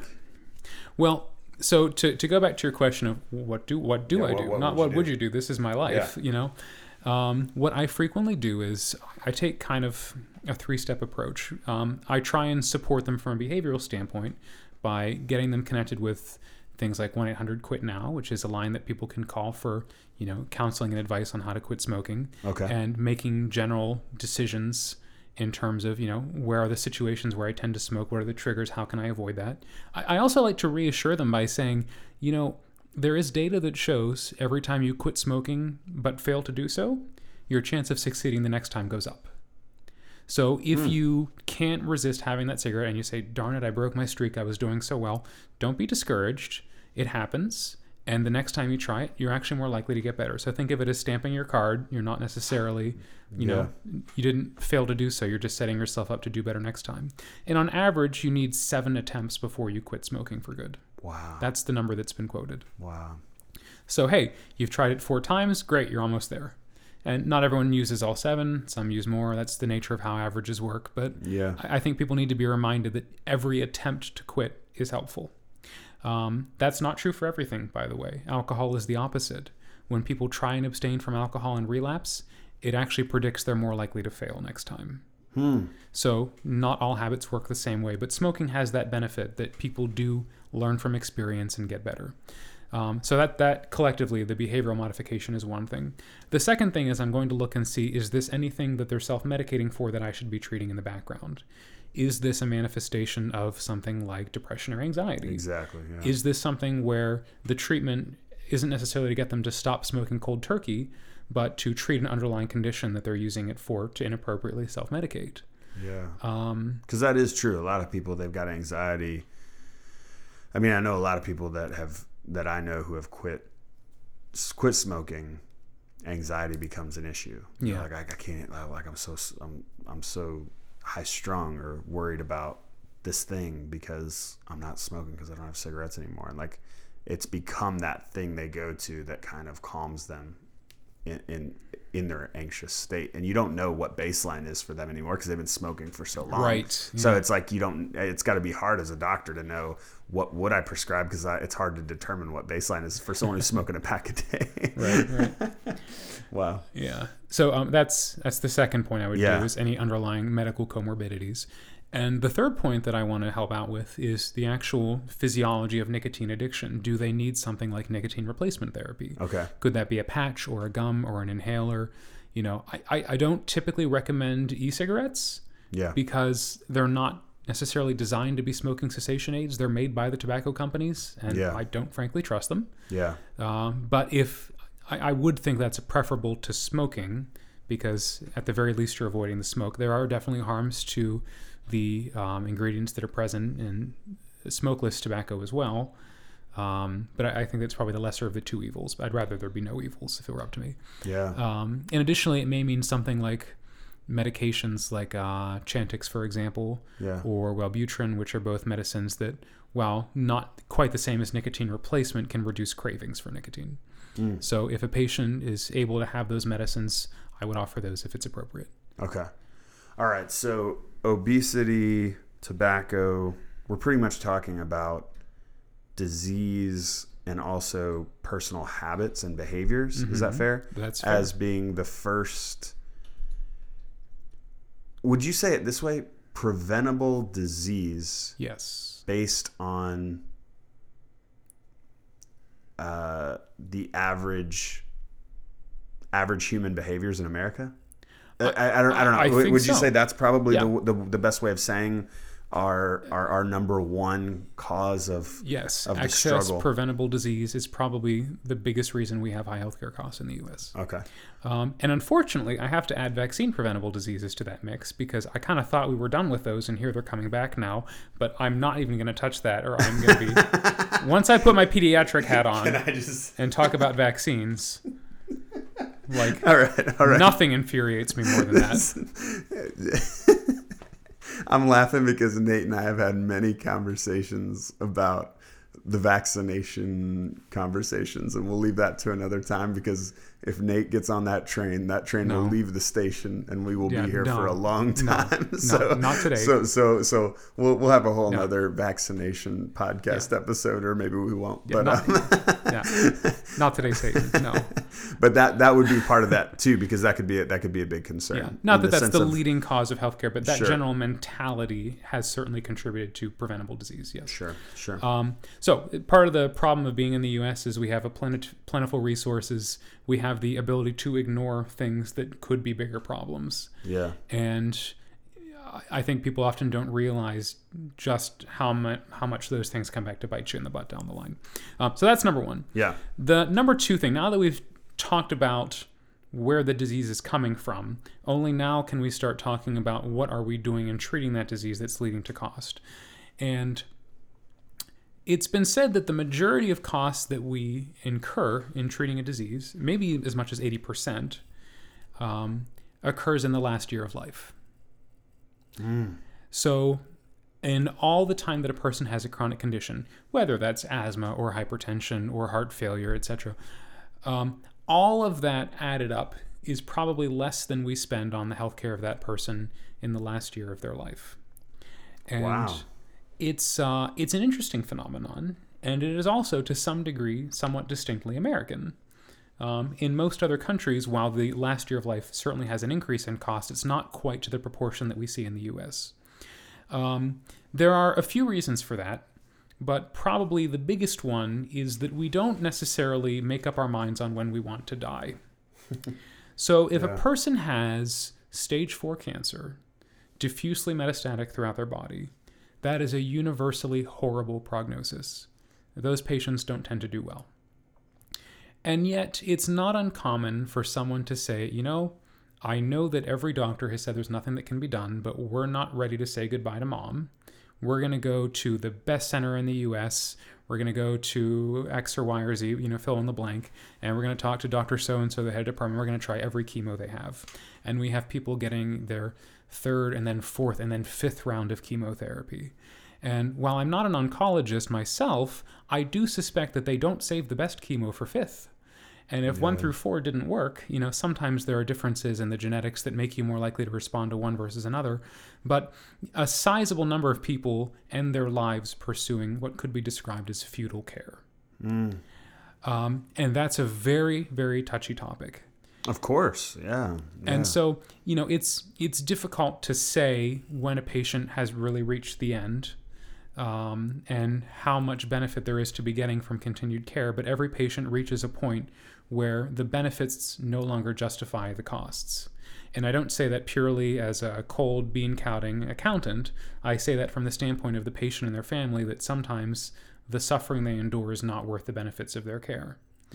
And more and more people are starting to recognize that, you know, I don't want to get this or that treatment. I don't want to have a defibrillator installed to shock my heart back to life over and over again. If my heart tries to stop, I just want to go naturally. Or, you know, I have diffuse metastatic pancreatic cancer. I don't want to get chemotherapy and have the side effects. I just want to go peacefully. Or, you know, I don't want to be put on the transplant list or, you know, have machinery installed or be hooked up to, you know, devices that keep me alive. I just want to go. Hmm. And that's the single most painful decision that anyone can make for their family member. It's understandable that people don't want to have that decision made for them, but they also recognize that eventually, you know, the body puts its foot down and says enough is enough. yeah. You know, eventually everyone dies. And the only question is do you want to go out in a blaze of glory or do you want it to be something more comfortable? Yeah. And um, this is something that we've also tried in varying degrees to address through legislation for healthcare.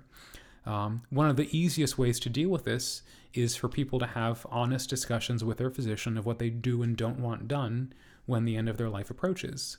And you don't necessarily need a terminal diagnosis to have that conversation, but certainly having something with a, a major life limiting effect to it, if you have, you know, end stage cancer or advanced COPD or stage four heart failure, you know, it's it's good to say, you know, I would I would want this and I wouldn't want that. I would I'd be okay with being put on a machine for a short term if I'm going to get better, but I don't want to live my life as a vegetable. Or, you know, I'm okay with getting this surgery or that treatment, but, you know, if it comes to the point that I need a feeding tube put in, I don't want that. I just want to go.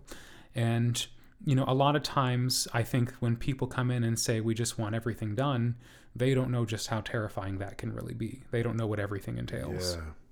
Because we have a lot of things. Yeah. Everything is a lot of things.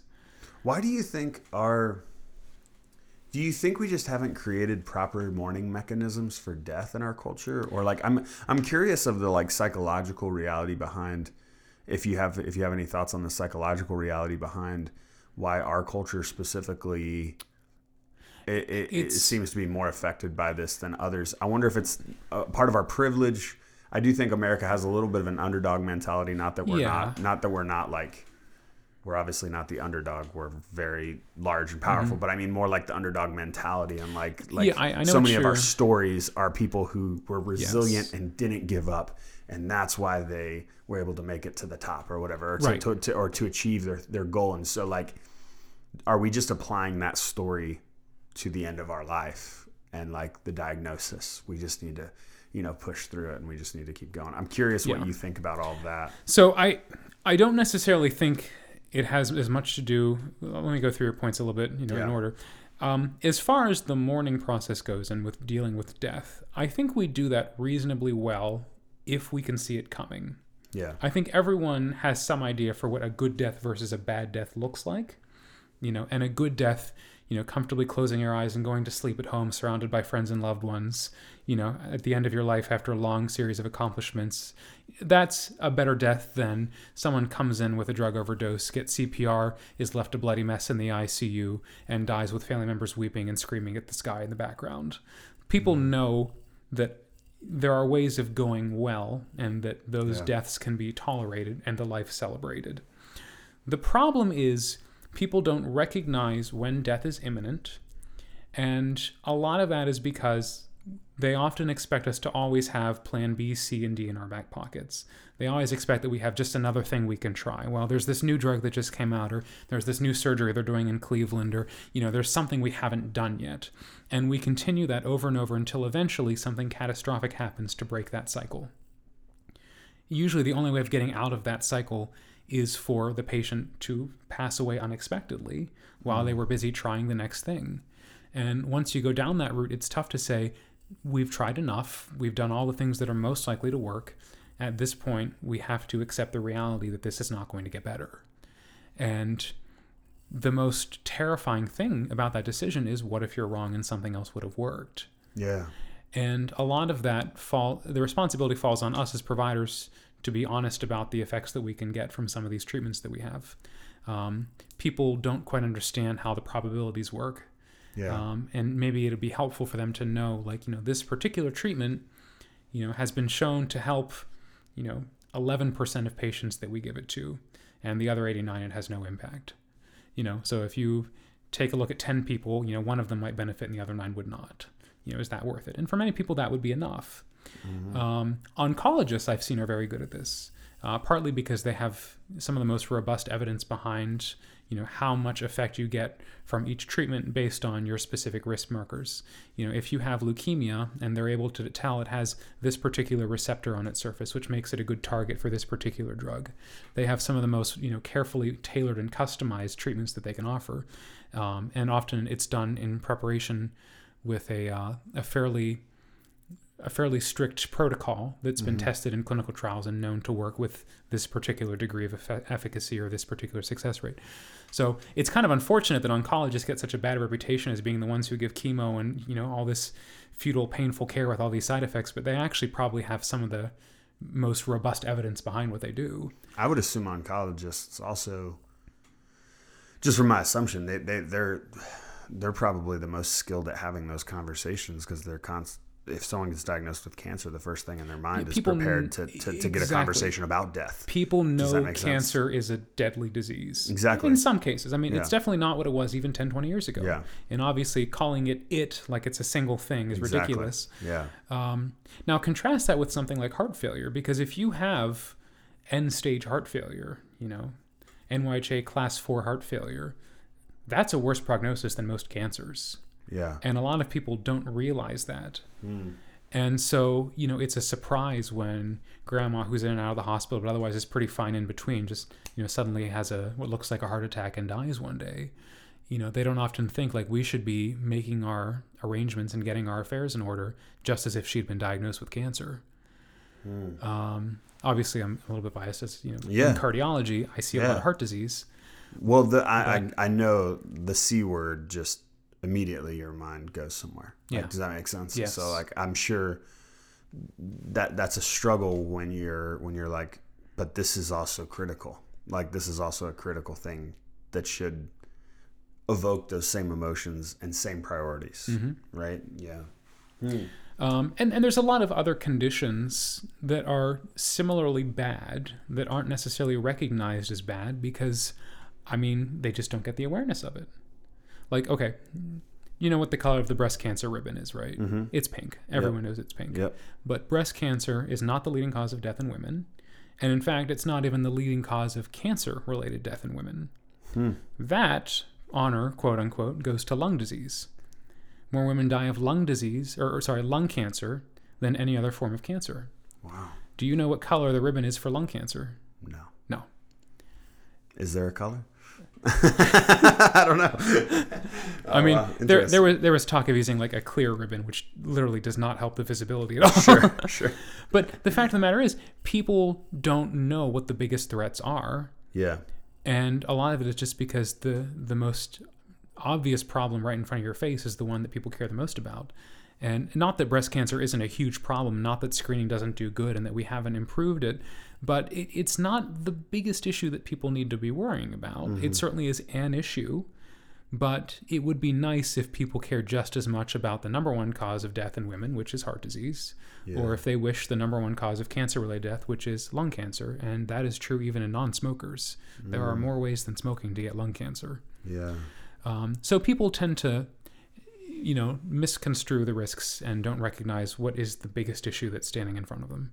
All of them matter, but some of them matter more than others. So number two on the list is would you call that like end of life care? Yes. End of life care, and and would you consider? Would you toss into that complication? And and I would just be curious, like nursing homes, like that, even just the the the way in which we we choose to live out because that's that's healthcare related. That's yes, a cost. Yes. That's that, that Although has- certainly, I mean, most of the cost that really drives up end of life care is emergency and intensive care. Okay. So that's that's when that's when your loved one is in the hospital in the ICU on a ventilator and on an artificial kidney and on ECMO and all these machines and we're pacing around wringing our hands saying is there anything else we can be doing is this the end should we give up oh no because you know our cousin Billy's coming in from Florida we can't you know we can't take off life support before he gets here and you know And we're talking in that particular situation, it could be ten thousand dollars, twenty thousand dollars a day. 30, yes like like it's yes it it's a- it it's adds up fast yeah. So definitely being in the hospital is the most expensive way to use healthcare, and it far outshines any nursing home or long-term facility Okay.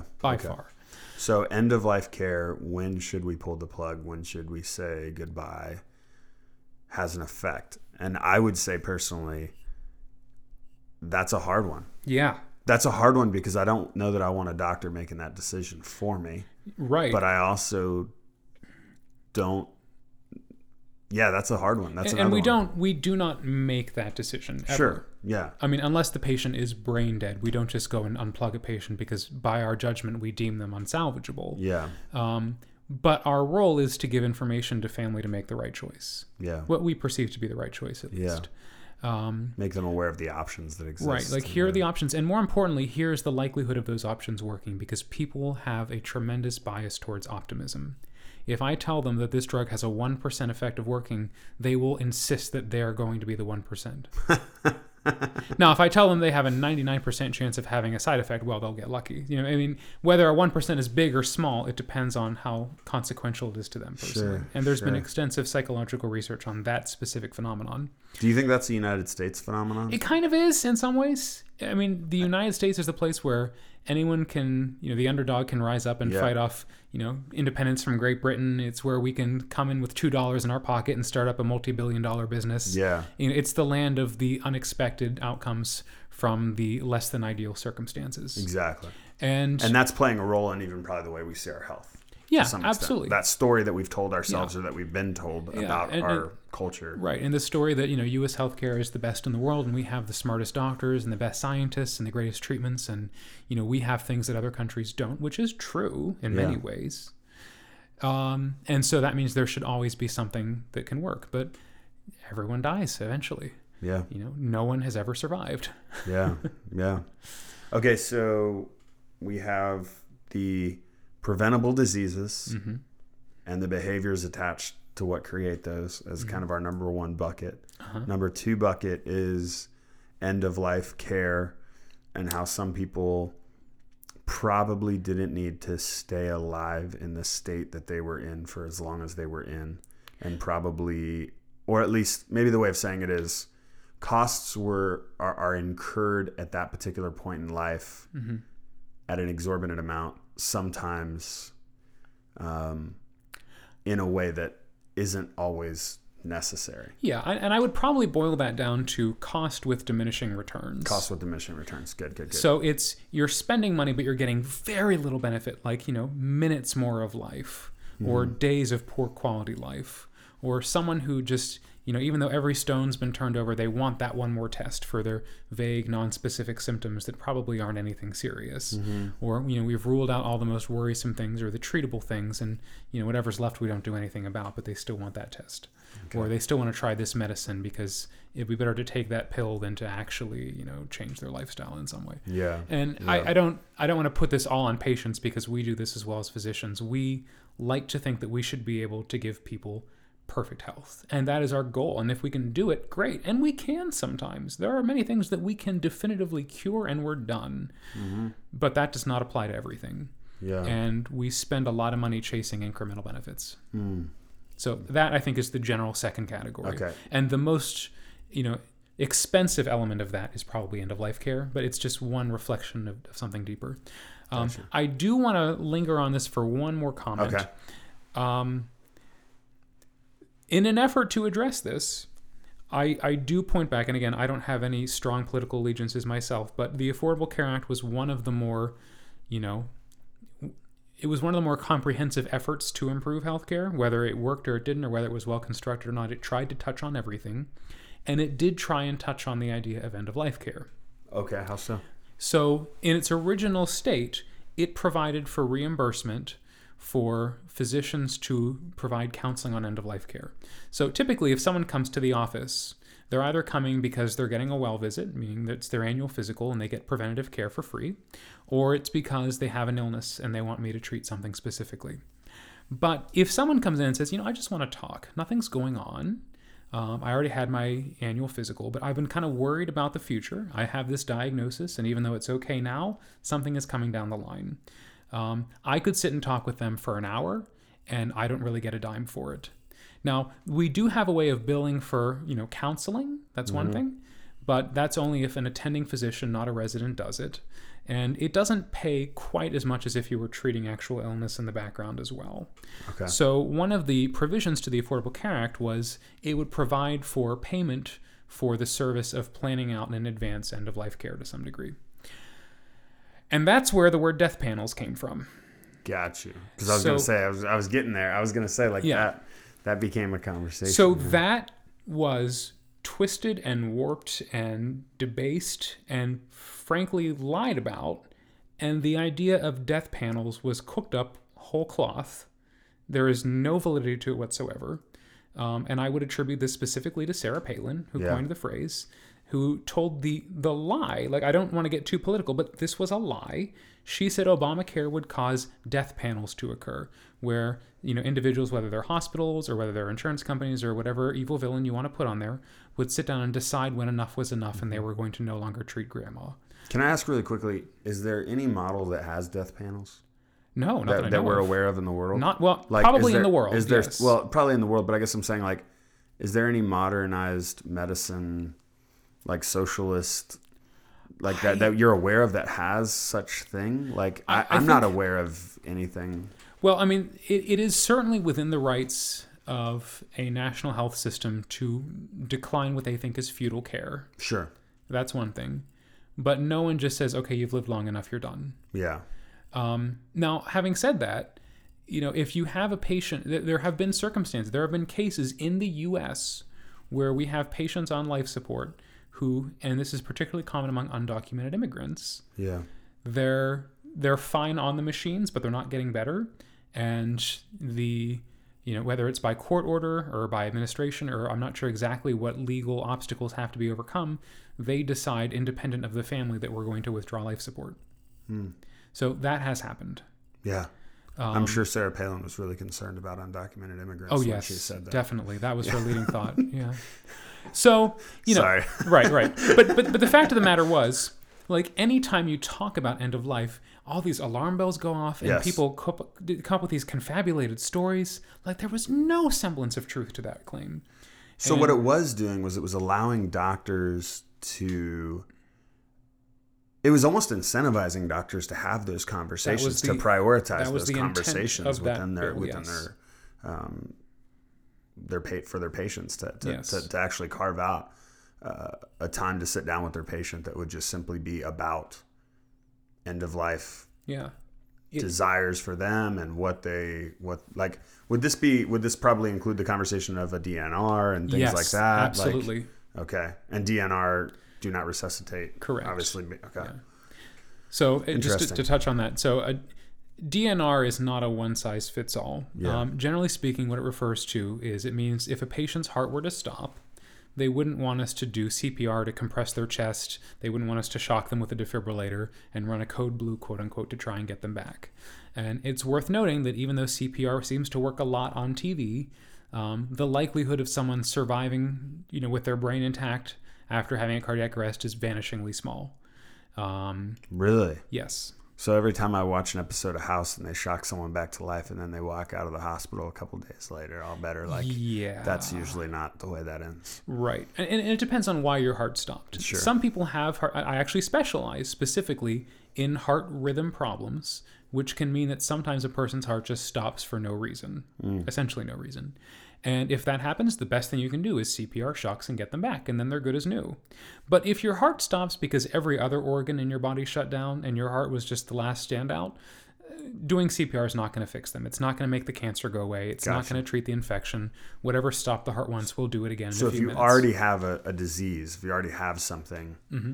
you might not want a DNR, be, or you might want a DNR because you know that once that happens, it's likely that the rest of your body is pretty much already it's pretty much down. done. Okay. And CPR is not gentle. If you do it properly, you break patients' ribs. Mm. When you push on the chest, you're supposed to make it go down two inches. So Wow. it's it's I mean, and, and the other thing about it is, you know, patients can wake up after you've restored their blood supply, and you know, if the CPR worked, best case scenario is that they're in a lot of pain. Yeah. Um, and it's uncommon for someone to survive CPR and not be on a ventilator for a day or two. So if you want to have CPR and shocks, you have to be comfortable being supported on machines for a little bit usually. Wow. Um, so people can say that, but they can also say, But see, these are things that I don't know. Yeah. And these are things that it's sitting down with the doctor, having that prioritized, like prioritizing that particular conversation, which Mm-hmm. you're saying the Affordable Care Act did. Like tried to do, it Tried ended to up do. getting taken out. it got taken out. Yeah, because Oh. people were afraid it would mean death panels. Oh, so it didn't even go in. No, it didn't. But I feel like that would be such a benefit because I didn't Right. know what you what you just said. I didn't know. Yeah. well, and that's the thing is, you know, people overestimate the efficacy of things like even CPR. yeah. And And not that CPR is bad. Like let's let's make it very clear. Like going and taking a CPR class probably a good idea. yes, Yeah, pro- probably really really important to, Right. to to know how to do CPR Yeah, and to and- and, and people who you know I know people who um, have taken CPR classes and also I know people who administer CPR classes as far as like they train in that like Right, those I are was- good things to have but it's like sometimes I think we we think oh well that's just there and that's gonna that'll solve it like Right. like that's actually yeah, an emergency exactly. thing. Like, yeah, as as a AHA certified, you know, CPR instructor of the past, like I would love everyone to take a CPR course. You know, push hard and fast in the center of the chest, right in the center of the breastbone. Lock your elbows. Do it to the beat of "Staying Alive." Boom. if you know that, that's gorgeous in itself. Okay. do it to the beat of staying alive uh, oh. uh, uh, uh, that's the exact frequency. Too fast or too slow, it doesn't work. nice Okay. the so now you all know gave, CPR. the Bee Gees gave us more than music Exactly. that. Now you all know CPR. Okay. but th- while CPR generally is the best thing you can do for someone whose heart stopped, and certainly what predicts that they'll survive is that someone nearby began it immediately when their heart stopped, which is why everyone needs to learn CPR.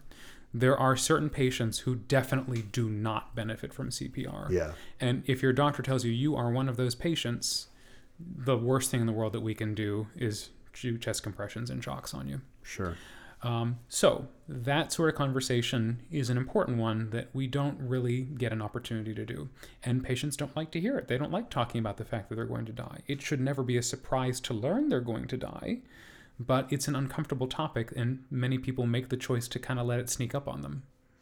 It's so interesting you say that because a, a lot of people talk about that even with making a will and stuff like that. Mm-hmm. Yeah. Like, um, Brittany and I took a trip to our first trip away from the kids. We went to Seattle, and like I, I was like, we got to make a will, like because like what happens if something happens? Like that was my that was my thing. Like Yeah. we've got three kids. Like what where did they go? We don't know. Like we don't have anything laid out of like what happens and and you know And so we did. And like, I'm, I was having conversations with my family at that time about it. And like, it's just so funny to, to kind of see people who are a generation above you and that are like, oh, well, we're not having those conversations yet. And you're already having those conversations, but it's like Yeah. I, anything could happen. Like an accident could happen. Yeah, you know what true. I mean? And like, and I would rather be prepared than, than not. But like, I do know a lot of people struggle to have that conversation because Mm-hmm. I think a lot of us struggle to accept the fact that we're going to die.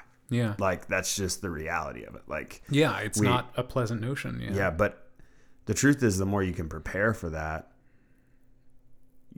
one day you're going to die and there's a lot of people that really love you Yeah. and there's a lot of people that are going to be affected by that. Yeah. Like we're we're just a few days after um, Kobe Bryant Yeah. passing and, and his daughter and the others uh, on the helicopter and like that's a shock to everybody. Like it just it, it it was a national, international like I think shock, right?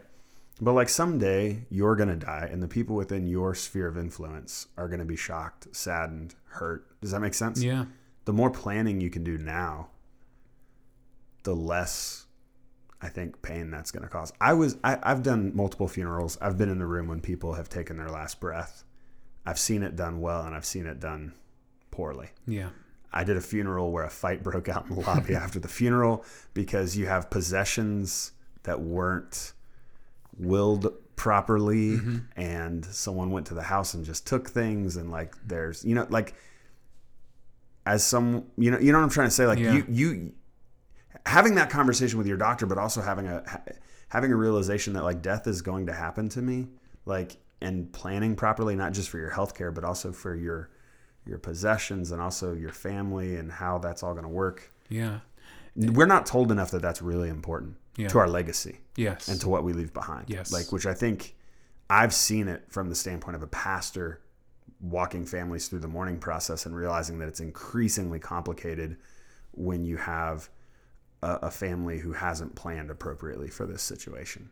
They walk mm-hmm. into the funeral home, they don't have any plan, they don't have any any idea of where are we gonna where are we even gonna bury? Like where are we gonna where's this gonna happen? How's that gonna like they're all making decisions on the fly. Who's making those decisions becomes the next question. All right, so it's for grandpa, but grandma's not here anymore. And which one of the kids is going to make the decision? Like all these things become increasingly complicating the stress of the situation. So planning ahead's good. And it's interesting to me that that doctors aren't already getting paid for those conversations. Like it would seem like that's a priority. Like that's not i mean there's there's a way of getting payment for it but it's not carved out as specifically as the affordable care act would have had that provision gone through. So that got And taken out of that was Affordable taken Care out Act. for fear of death panels.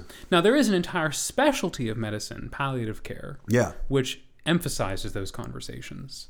Um, it's not one of the most highly paid specialties. Yeah. it's not the most competitive field to break into and a lot of hospitals don't tend to prioritize their services but they are the pros at this in so many ways. But every every doctor should be capable of having that kind of conversation. Um, but even if you're not going to have it with a professional per se it's always a good idea to tell people close to you you know here's what i would want. Like you know if i if i was uh, hit by a car tomorrow and was in the icu on a ventilator you know and they said you know half of my brain is dead i would want them to pull the plug. Like i've everything i've done in my life has been about strengthening my mind and Yeah. expanding my library of knowledge so that I can offer these services to others. And if I can't do that, then I I, I don't want to be a burden. So um, that sort of conversation is something that people should have, where people would say like, you know what? I think that no matter what happens, I will face it with joy and optimism, and whatever God sends my way, I'll deal with. You know, if you think I'm going to pull through, that's great. I will live with what deficits I have. If it means I've got a colostomy and a trach and a feeding tube, then that's great. I'll enjoy the gift of life as I get it. Like, that's a respectable choice as well if someone wants to make it. Yeah. And the biggest problem is people don't make these opinions known before they're unable to express them. And someone comes in, they're in the hospital in the ICU, and we ask family, you know, we, we need to make a decision now. He didn't write anything down, he doesn't have an advance directive. What do you think would be consistent with his wishes? What has he told you? And and that's sufficient. And For the someone answer is typically I don't know. Would you say? um, the answer is often I don't know. Yeah. But even more frightening, the answer is often he definitely wouldn't want this, but I'm not ready to let go. So, A, have the conversations, and B, make a commitment to honor the results. because a frequent and horrifying event is a patient expresses, I don't want this to happen. I don't want to be kept alive on machines. I don't want CPR. And then, you know, the family comes in and says, no, no, no, not grandma. We have to save her. Quick, do everything. And, you know, if she didn't have an advance directive and a living will and all these necessary elements, it's we basically just have to take the opinion of whoever is there to vouch for them. Mm-hmm. And the default assumption, if there's nothing, is to do everything. Like it's it's never within the authority of the physician to say, well, this probably wouldn't be worth it, so we're not going to treat this patient. Yeah. The default is always to give the treatment, to put them on the machine, to do the CPR, etc., mm-hmm. unless we have proof that the patient would not have wanted it. And when we ask the family, you know, what decision shall we make? We're asking them to say, what would the patient say? Not what do you want? You know, what did grandma tell you when she was awake? You know, what has she expressed to you in the past? Because it's not about the family, it's about that patient. Yeah. I mean, certainly some of it is about the family, but that patient has the right to make their own choices. Can I say something that I think is really interesting about these first two buckets? They're very emotionally charged buckets. That's and not emotionally hard, yeah. charged in the sense that like people get angry debating them, but emotionally charged in that overeating is usually done out of some emotional attachment to food or to whether you stress eat or whatever like like you can totally tie that into and also behavioral like stuff is usually related to how you manage stress how you manage mm-hmm. your emotions all those things right?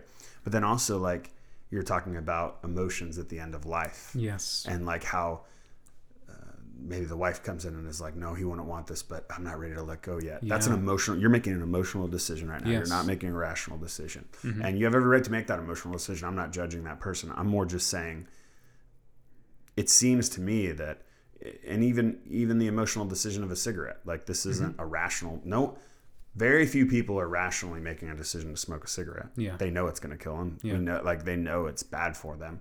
Um, they're usually just explaining it away, whatever. Like, so like I guess what I'm saying is I find it interesting that these first two kind of buckets that are really critical to to the healthcare industry have a lot of uh, emotion imported into them in the way in which people react. So yes. emotional health seems to be like a really important thing to combat mm-hmm. both of those particular areas. Would yeah, you, I, mean, I, I agree with that. And I also find very frequently that emotion fills in the gaps where intellect sometimes leaves, you know, a, a bit of a mystery. Sure. So people tend to resort to emotional explanations for things that are difficult to understand or things they may not simply know about. Mm. And you know, the when there's the family member in the ICU not doing well, the emotion is heavily amplified in the setting of a family who didn't see this coming that wasn't aware in advance that this last line treatment wasn't going to work. The longer they have to process it, to recognize what's going on, to consider the options, and to see the likely outcomes, usually the less dramatic the emotional element of it is. Mm. And likewise, when it comes to you know the the lifestyle choices, whether it's food or whether it's substances, you know a lot of these things tend to be less emotionally impactful when people understand some of the you know some of the specifics in terms of the risk they're taking in, in relation to the benefits. So my own example, a lot of people don't know this about me, but I also used to be obese. Mm. At my worst, I weighed almost 260 pounds, mm. and that was when I was in middle and high school. And when I went to college and started really hitting the books on biology, I, would wanted to be a doctor since I was like eight or ten, but I didn't know much about it. Sure. I certainly didn't know much about you know health and nutrition despite what classes had taught me which might have been a, an older model we probably wouldn't promote anymore. Sure. Um, but as i learned those things i realized oh dang i'm not doing this right at all. And i actually lost 80 pounds in that year. After wow. my first year of college i lost 80 pounds. Wow. Because honestly like knowing having the tools to recognize and correct these problems was more empowering to me than whatever was leading me to be overweight was doing from an emotional standpoint. Yeah. Like the idea that I had this ability to fix this problem gave me more of an emotional benefit than whatever I was getting from whatever choices I was making before that point. Yeah, because to a certain extent, you're you're like, oh, hold on, I can be in control. Yeah, exactly. Like, there are like knobs and levers that I can pull that can change right, right. the way this goes. Yeah. So I, I do think that you know, because it's difficult whenever you say that a problem isn't, you know, related to high emotions because not everyone has great control over that. But when the problem is something where it may just simply be that more information can be useful, where maybe people need to be taught some skills for working through some of these problems, Mm-hmm. you know, that is a much easier problem to fix. It's not always the solution, and not everyone is open to it. Yeah. But it's better than saying, like, oh, you know, this crazy family in room so and so is, you know, putting up a fight again. We're just, you know, we wanted to talk about end of life care, and they said, no, we're refusing. You know, like, it's, it's better than simply labeling something a problem that we can't fix. Sure. Sure. Whether it actually is sufficient to fix it or not, you know, is irrelevant. It's all we can do. Yeah. No, that's good. That's really good. Okay, so we have bucket one, bucket Yes. two. we'll go to bucket three. All right. And then from there, we'll maybe talk about what actually we think about policy and, and Right. such. Right. So if the first problem is we have too many diseases, and the second problem is we treat those diseases way longer and harder than we should, the third bucket is why is that treatment so expensive in itself? Yeah. And so this is kind of a broad bucket, but it includes, among other things, prescription drug costs. It does include the number of providers who are actually involved in that care and the degree of, you know, subsegmental hyperspecialization. Um, and it also involves the escalation in technology as well. Yeah. So it it's hard to break this down and point the finger at any one person, but if it were that simple, we'd have fixed it by now. So let me talk about some of the key players. Um, we can do a lot more for conditions now than we could 10, 20, 50, let alone 100 years ago. And it used to be that many of the conditions that we saw in the hospital were treated with bed rest thoughts and prayers, and that was about it. um, so, okay, let me, just as an example, as an example, 100 years ago, if you came in with a heart attack, we would give you morphine and put you on bed rest. And so that would help the pain as your heart slowly necrosed and died as its blood supply was cut off because we couldn't stop that from happening. We could only make it more comfortable. And then we would wait for the complications because after that happens, there can be a hole that ruptures in the heart. One of the valves can break open. You can go into a deadly heart rhythm disorder and your heart just stops beating. Um, a lot of scary things would happen. Um, but that was all we could do. And even though the outcomes were worse, the treatment was pretty cheap. Beds aren't that expensive. Yeah. Um, now, if you come in with a heart attack, within 90 minutes, we will have put you in the operating room under a biplane fluoroscopy angiography suite and advanced catheters into your heart through coronary catheterization process, passed a wire across the lesion, ballooned it, and left a stent in most cases. After which, you'd be started on two antiplatelet medications and transferred to the ICU, where you'd be monitored for at least 48 hours before being downgraded to the unit with follow up in one week after that. Um, you would probably leave on at least five medications, probably an aspirin, Plavix, ACE inhibitor, statin, and beta blocker combination, all of which are reasonably expensive, though thankfully generic, and you would have an army of specialists at your beck and call throughout this entire adventure. As you might imagine, that's a little more expensive than bed rest. Yeah. However, because we have done that, we have taken an otherwise universally nasty disease and made it highly fixable. Um, after people have had these types of interventions, often their heart recovers very well.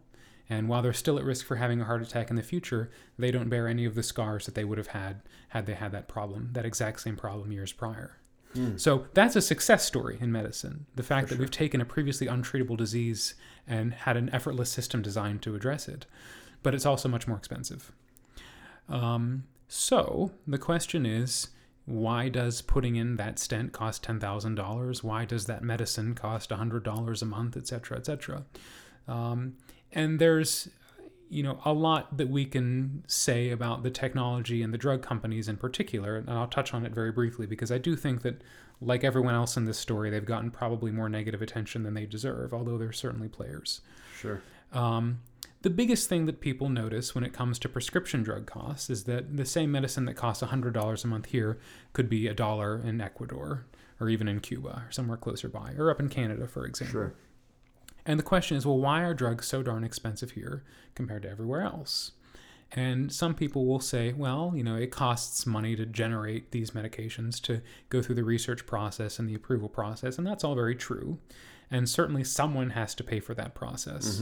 And once once it's been studied in country X, country Y may pick it up and not have to pay those costs.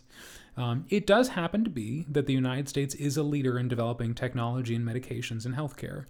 And as a result, it does so often with the assistance of the government, who, in exchange for their innovations, offers them some unique advantages from a financial standpoint. So, let me give you a specific example. Um, so, in the US, we have drug patents where if a company discovers a new drug, they can get exclusive rights to produce it, which means there is no competition, so they can charge whatever they like until eventually it becomes generic down the line, and then there's a little bit more going on with it. Um, but that's not always the end of the story because it's not enough to simply make a drug to sell it. You also have to prove that it works. And so in this country, we have the FDA, the Food and Drug Administration, who says in order to market this medication, you have to prove that it's safe and effective. So there are several rounds of clinical trials that are done where they, you know, first would test it for safety and then for efficacy and then long-term monitoring on the market to make sure that you know it does what it intends to do and doesn't cause undue side effects and every stage of that process is expensive mm-hmm. and so what the FDA usually says is if you want your drug to be approved by us you pick up the bill to do these trials so if a company comes up with a medication they don't just give it to the FDA and the FDA studies it the FDA says you find someone to study it and pay them, and if you give us good results, we'll approve it. So then the FDA will say, you know, maybe you could partner with, uh, you know, this hospital or that hospital or something, and then we'll have some agreement in place to make sure that you don't cook the books on us. And then they may come to our med center or any other med center in the U.S. and say, hey, would you like to do a trial for us? We'll give you money. Give this medicine to these patients and give these patients a placebo. We'll study them and see what happens. Okay. And then we do the research without the drug company interfering. And we publish the results, and then the FDA says, okay, this works, or, you know, no, this isn't good enough for us, do it again, or do it in a different way. So that process is profoundly expensive as well. But once the studies have been done, the information's out there. If we do a trial in the US and show that drug X is safe and it works, then, you know, Canada can say, oh, well, down there they already studied this drug, so we can just start giving it to people. Oh yeah, yeah, yeah. Except it doesn't always work like that. Okay. Um, because the reasons why we get sick are different in the U.S. than in other countries, mm-hmm. which means the medicines that work for us may not work in other countries. So okay. if I were to go to, if I were to go to Germany and I was to look at everyone there who had heart attacks, and I was to look at everyone who had a heart attack in the U.S., they would differ in that we would probably have higher rates of obesity we would probably have a lower prevalence of things like familial hyperlipidemia, genetic conditions that make you more likely to have heart attacks. And so, if we have a medicine that claims to lower the risk of heart attacks, if it does so through mechanisms that are unique to obesity, but don't work so well on genetic causes like yeah. hypertriglyceridemia, then you can't say that medicine will work as well in Germany as it works in the US. Sure. And so, very frequently, medicines that are studied in Europe have to be restudied in the US and often it's the FDA that makes that decision. Mm. So, partly because of the first two buckets that, you know, we get weird diseases in the US, we have to study treatments with a little bit more careful attention than they get in other countries. Whether that's justified in every case, I don't know. Mm-hmm.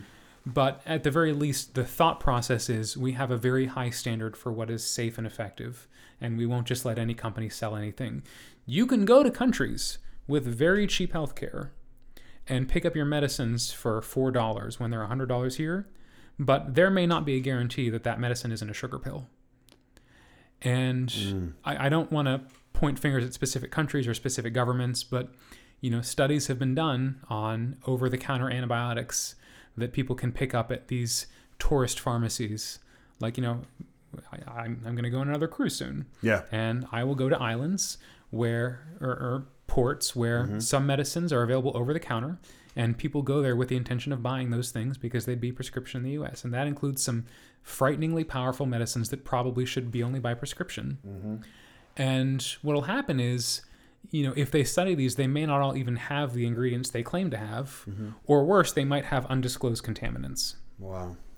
And in the US, we decided collectively as a people, we wouldn't stand for that and we would only permit a drug to come to the market if it has jumped through every hoop and hurdle that we can throw at it. And I, I think that that's a, a reasonably good idea for a country with our degree of affluence that we can, in some cases, afford to have that level of purity. Not everyone can. Yeah. And some people may say, you know what, I'd rather just take the risk. But if you want an example of how serious it is and how much the FDA does keep a rein on things, compare the market of prescription drugs with something like over the counter supplements. Yeah. So, a unique factor that a lot of people don't realize about the FDA is um, when it comes to nutritional supplements, you are not required to prove that they work to market them. Exactly.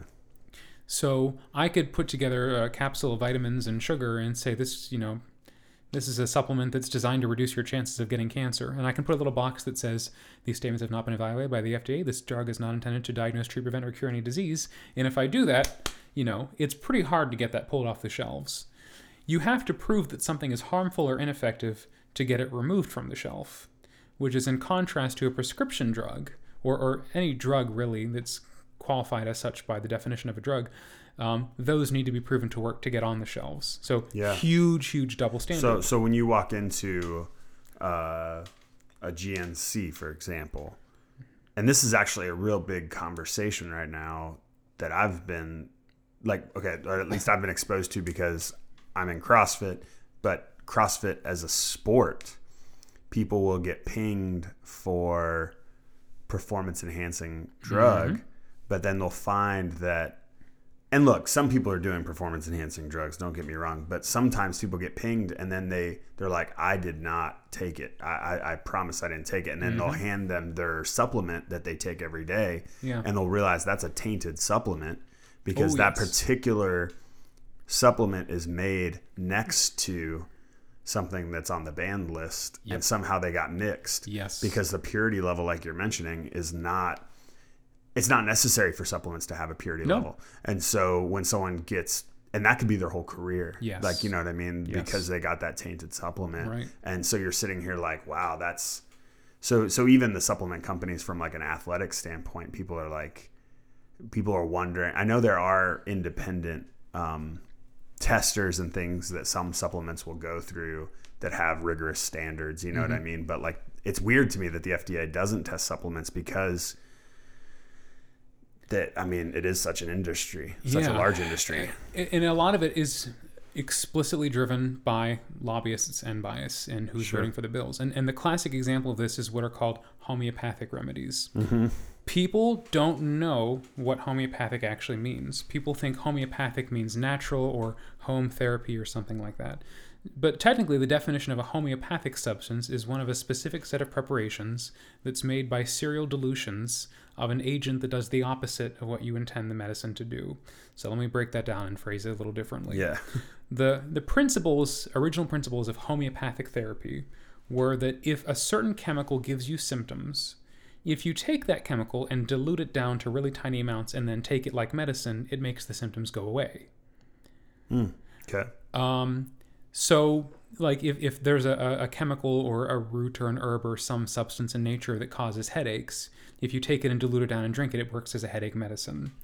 And interestingly enough, the way that this is done through serial dilution can make it so dilute, not even one molecule of it even remains. So hmm. you take a glass of water, you add a drop of something from what's called like a mother tincture, like a, a pure mm-hmm. extract, and then you shake that water up. You take a drop of it and put that drop in another glass of water. Shake that up, take a drop of that, and so with each step, it becomes infinitesimally smaller, mm-hmm. and it's diluted to the point where there is no substance remaining in some cases. It's just pure water or pure mm-hmm. sugar or oil or wax or whatever it's prepared in, and extensively it has been studied and found that these are placebos. They don't have any pharmacologic activity, and if they did, it would defy the laws of physics. Hmm. I don't think people who take, quote, homeopathic remedies often know that. I don't think they realize what that word specifically means. Can you give me an example of like a homeopathic remedy? Because I think of GNC in the sense of like protein and Mm-hmm. branched chain amino acids and things that I take like that. Um, are you more talking like essential oils, or are you No, no, more? no, are you talking the same? So, what, what defines something as homeopathic, in addition to being a specifically recognized preparation, is with that serial dilution process. okay, So, it's not so much the chemical itself as far as how it's prepared. sure. So a preparation, and I don't want to disparage like specific companies or anything. Sure, but, sure, sure. Um, I, I tell you what, if you, if you go to any drugstore or Yeah. even any pharmacy and you look for a quote homeopathic section, Okay. um, if you pick up pretty much any of those and look on the back and see an ingredient with um, like a dilution like 10x or 100x or 100c, That's, quote, homeopathic notation. It refers to how many times it's been diluted. All of those would fall in this definition, and generally speaking, there is no evidence that any of them do anything. However, when the FDA came into effect, one of the congressmen who promoted it and was on board for it, an essential vote, was a practitioner of these homeopathic healing arts. Mm. And essentially, it's thought that a criterion for his support, which was essential to passing it, was that anything in the homeopathic pharmacopoeia was automatically exempt from evaluation by the FDA. Wow. People don't realize that, but anything labeled homeopathic is essentially not regulated as a drug. Period. Can you give me an example of a homeopathic drug that's popular in, in our country without like I'm not not I don't want to like I don't want to like bash a particular drug or anything. I'm just more like curious what I mean, ibuprofen's not a homeopathic No, drug. no, no, no, like, no, no. like I just want to make sure to be clear. Like, we're not talking all over the counter no stuff no. because I would assume It's- ibuprofen, for example, Right. is FDA approved. yes, of Correct. course. Okay. So like, so just as I'm thinking about someone listening to this, wondering what exactly are we talking about? Like an herbal supplement?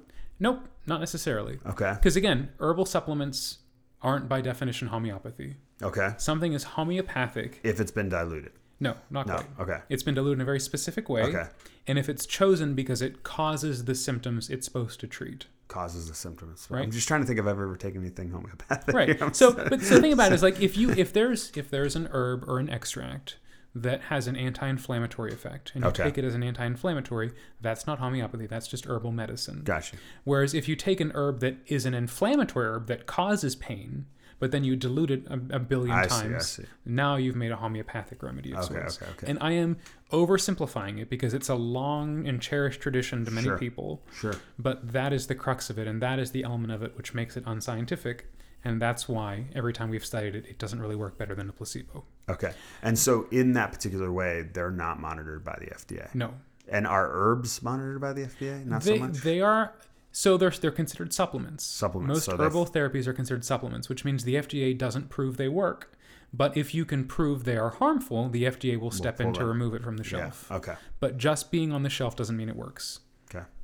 Interesting. Yes. I'm learning about. I'm learning Yeah. a lot. A lot about that.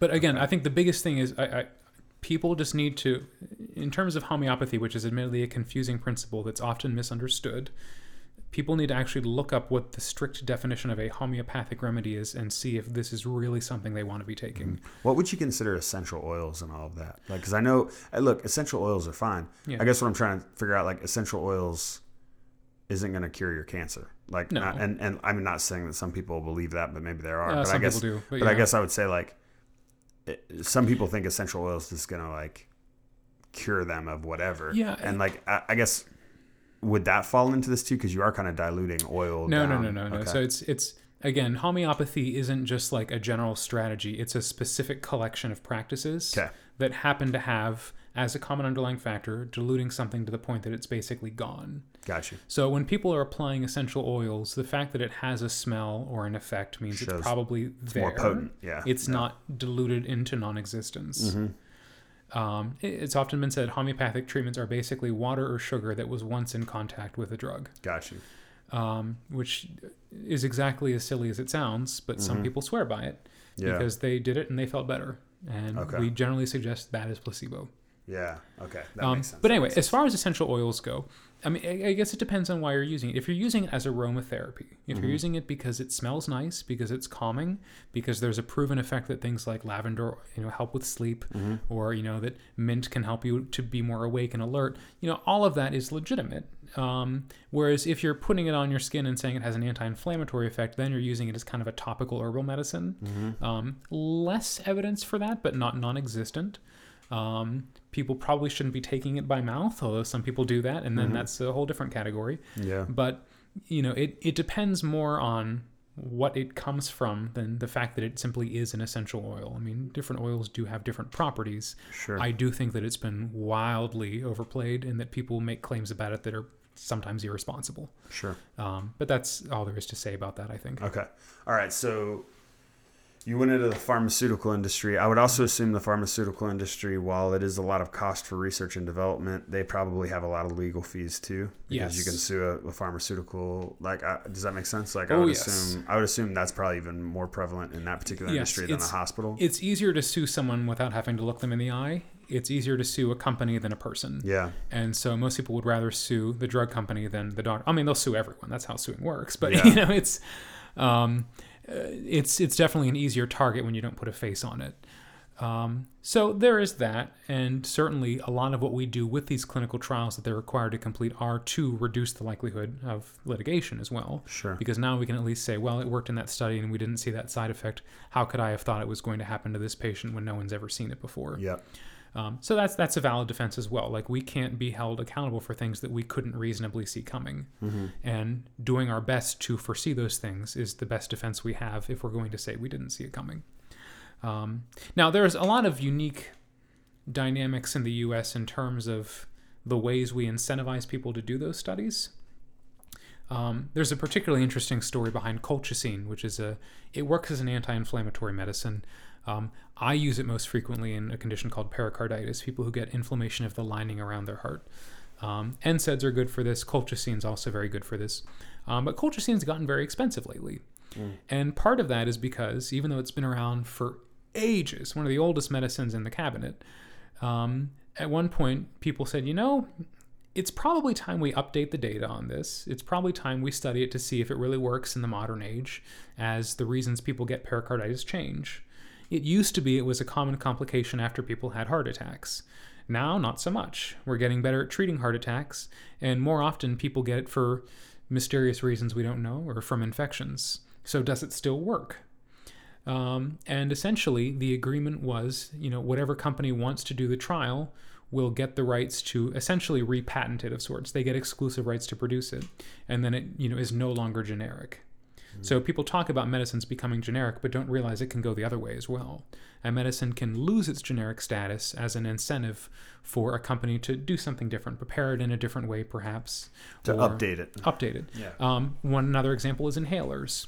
Um, most modern inhalers now don't contain CFCs because we've decided spraying CFCs into the air is bad. Okay. Um, so, you know, drug companies were told if you can design this without CFCs, that counts as a new drug preparation and you get to patent that. And that means it's not generic anymore, and that means it's expensive. So, you know, we do we are very quick to use money to incentivize these changes, partly because they take money and partly because that's what people answer to. Um, I don't know if it's reasonable to say, well, companies should just altruistically make their medicine better or study it because I would want to know if the drug works before selling it to someone, but that may not always be practical. yeah. Um, the degree to which that's practical is up for debate. And, you know, if someone's making billions of dollars off this medicine, maybe they could spare a few to do a clinical trial for us. But that's also a uniquely American phenomenon is that you should be able to eat what you kill. Yeah. If you've earned that money, it's yours. And, you know, that's Yeah. That works really well in a lot of fields. And it's been a motivator for a lot of innovation in healthcare. But I think there is an upper limit to that to some degree. And I think we've passed it in some cases. Okay. Can I ask a question when it comes to phar- pharmaceuticals? One of the things I find interesting that I've heard said is that we're one of the few countries in the modern world That that advertise them? that advertise them. Yeah, that's weird. And so so so like the Super Bowl's coming up. Oh yeah. We will see advertisements for drugs yes. and it will say talk to your doctor. You're a doctor. Do you have people come talk to you and say, Mm-hmm. They "Hey, do. I saw this commercial and this is what I need to fix my th- thing." And do you Kind end of. up sometimes having to be like, "Yeah, commercials are meant to get you to buy something." Like like commercials right. should not be We- the things have to have telling those- you to like Yeah. like it's just I- interesting to me because I I've, I personally don't go into a doctor's office saying I need this brand of, you know, whatever. Right. Uh, but like I'm also I don't know. I, I just find it interesting that, that they can advertise because in other countries that is outlawed, right? Like like pharmaceutical much. companies yeah. cannot it's, advertise. It's, it's a, again a distinctly American phenomenon in a lot of ways. I will say it's not as big a problem as I thought it would be before I went to med school because I, I expected that exact scenario. But realistically, what happens is people come in and say, you know, I saw this medicine on TV. I have this condition. What do you think? And I said, well, you know, if you want to try that type of drug, I think this might be a better option for you. It works the same way, but it's also a little cheaper. And they say, great, I'll have that. Okay. You know, no one says, no, I must have this brand name product or I will Yeah. die. And often when I explain how the medicine works and how other things work just as well, they get it. And part of that is because we're used to being advertised to in the US. We're used to the idea that people who are getting us to buy something have an incentive to make their product look the best. And whether it's food or a car or a phone, we, we understand that that's how the process works. yeah. And so I it is good to say most patients trust their doctor more than the drug companies when it comes to choosing the right medicine for them. I do think I've seen some unexpected benefits to it insofar as, you know, if I tell a patient I'd like to put you on, you know, this blood thinner, and there are lots of advertisements on TV for blood thinners for atrial fibrillation, which is a condition that I treat on a daily basis. And they say, "Oh yeah, I've heard about that. That's the one you only have to take once a day, right?" Or, "Oh, that's the one that you can take if you have kidney disease like me," or you know, blah blah blah blah. Yeah. And it's nice that they're familiar with it. Yeah. And it's nice that they know the names of their medicine. Hmm. So in that regard, it has some positive effect. But yes, there is a small portion who come in and say, "Hey, doctor, you told me we tried everything, but I saw a commercial for blank." And then I have to have a long conversation of, "I know that medicine crossed my mind. It will not work for you because blank, or it's unsafe in your case because of blank." Yeah. And so the decision is made correctly. They usually say, "Oh, that makes sense. The commercial didn't mention that," and I'm like, "I'll bet they didn't." yeah. um, but it took up a lot of my time that I didn't necessarily need to spend if they had never seen that commercial. sure. So I'm I'm confident in saying it probably doesn't significantly worsen outcomes, but it does complicate things sometimes. And at the very least, how much are these drug companies spending Right. on these advertisements Right. that ultimately aren't probably reaping them a whole lot of benefit? It must be there must be some benefit, or else they wouldn't spend the money. Uh, but they yeah. can then charge more for the drug probably because they're spending that much money on the advertisement. I don't know. I mean, I would mm, Maybe. assume I would assume the drug cost is not. There has to be some correlation to the amount they're marketing it. uh, perhaps, yeah.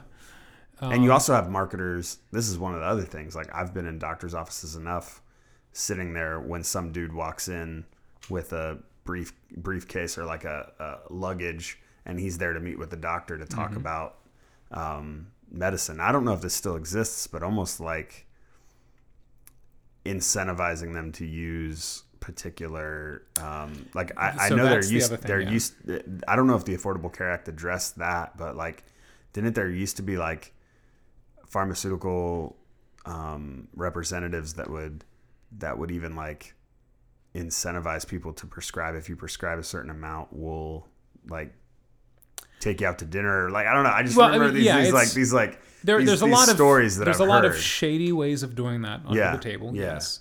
Um, and I don't know if that works more in like family practice or more in the right. it works ER, more in like, private practice. private practice that's what I mean So practice, most large academic medical centers would say, you know, stay away from our trainees and students. yeah. Like, you know, med students generally are not allowed to meet with these representatives. They're not allowed to come and bring us gifts and try and entice us to do things. But is that something they would do if they were allowed? Oh, certainly, yes. Okay. And they did when they were allowed. Okay. I mean, it, wasn't uncommon. Give me an example of what was happening and what's. I, I don't What- know any of the history of it. I just know I've, I've heard of it and seen is something. they would say, "Hey, you know, we want to give you some educational material on this particular drug," um, and it just so happens that that would take the form of a conference that's in Hawaii, and we're paying to fly you down for a week.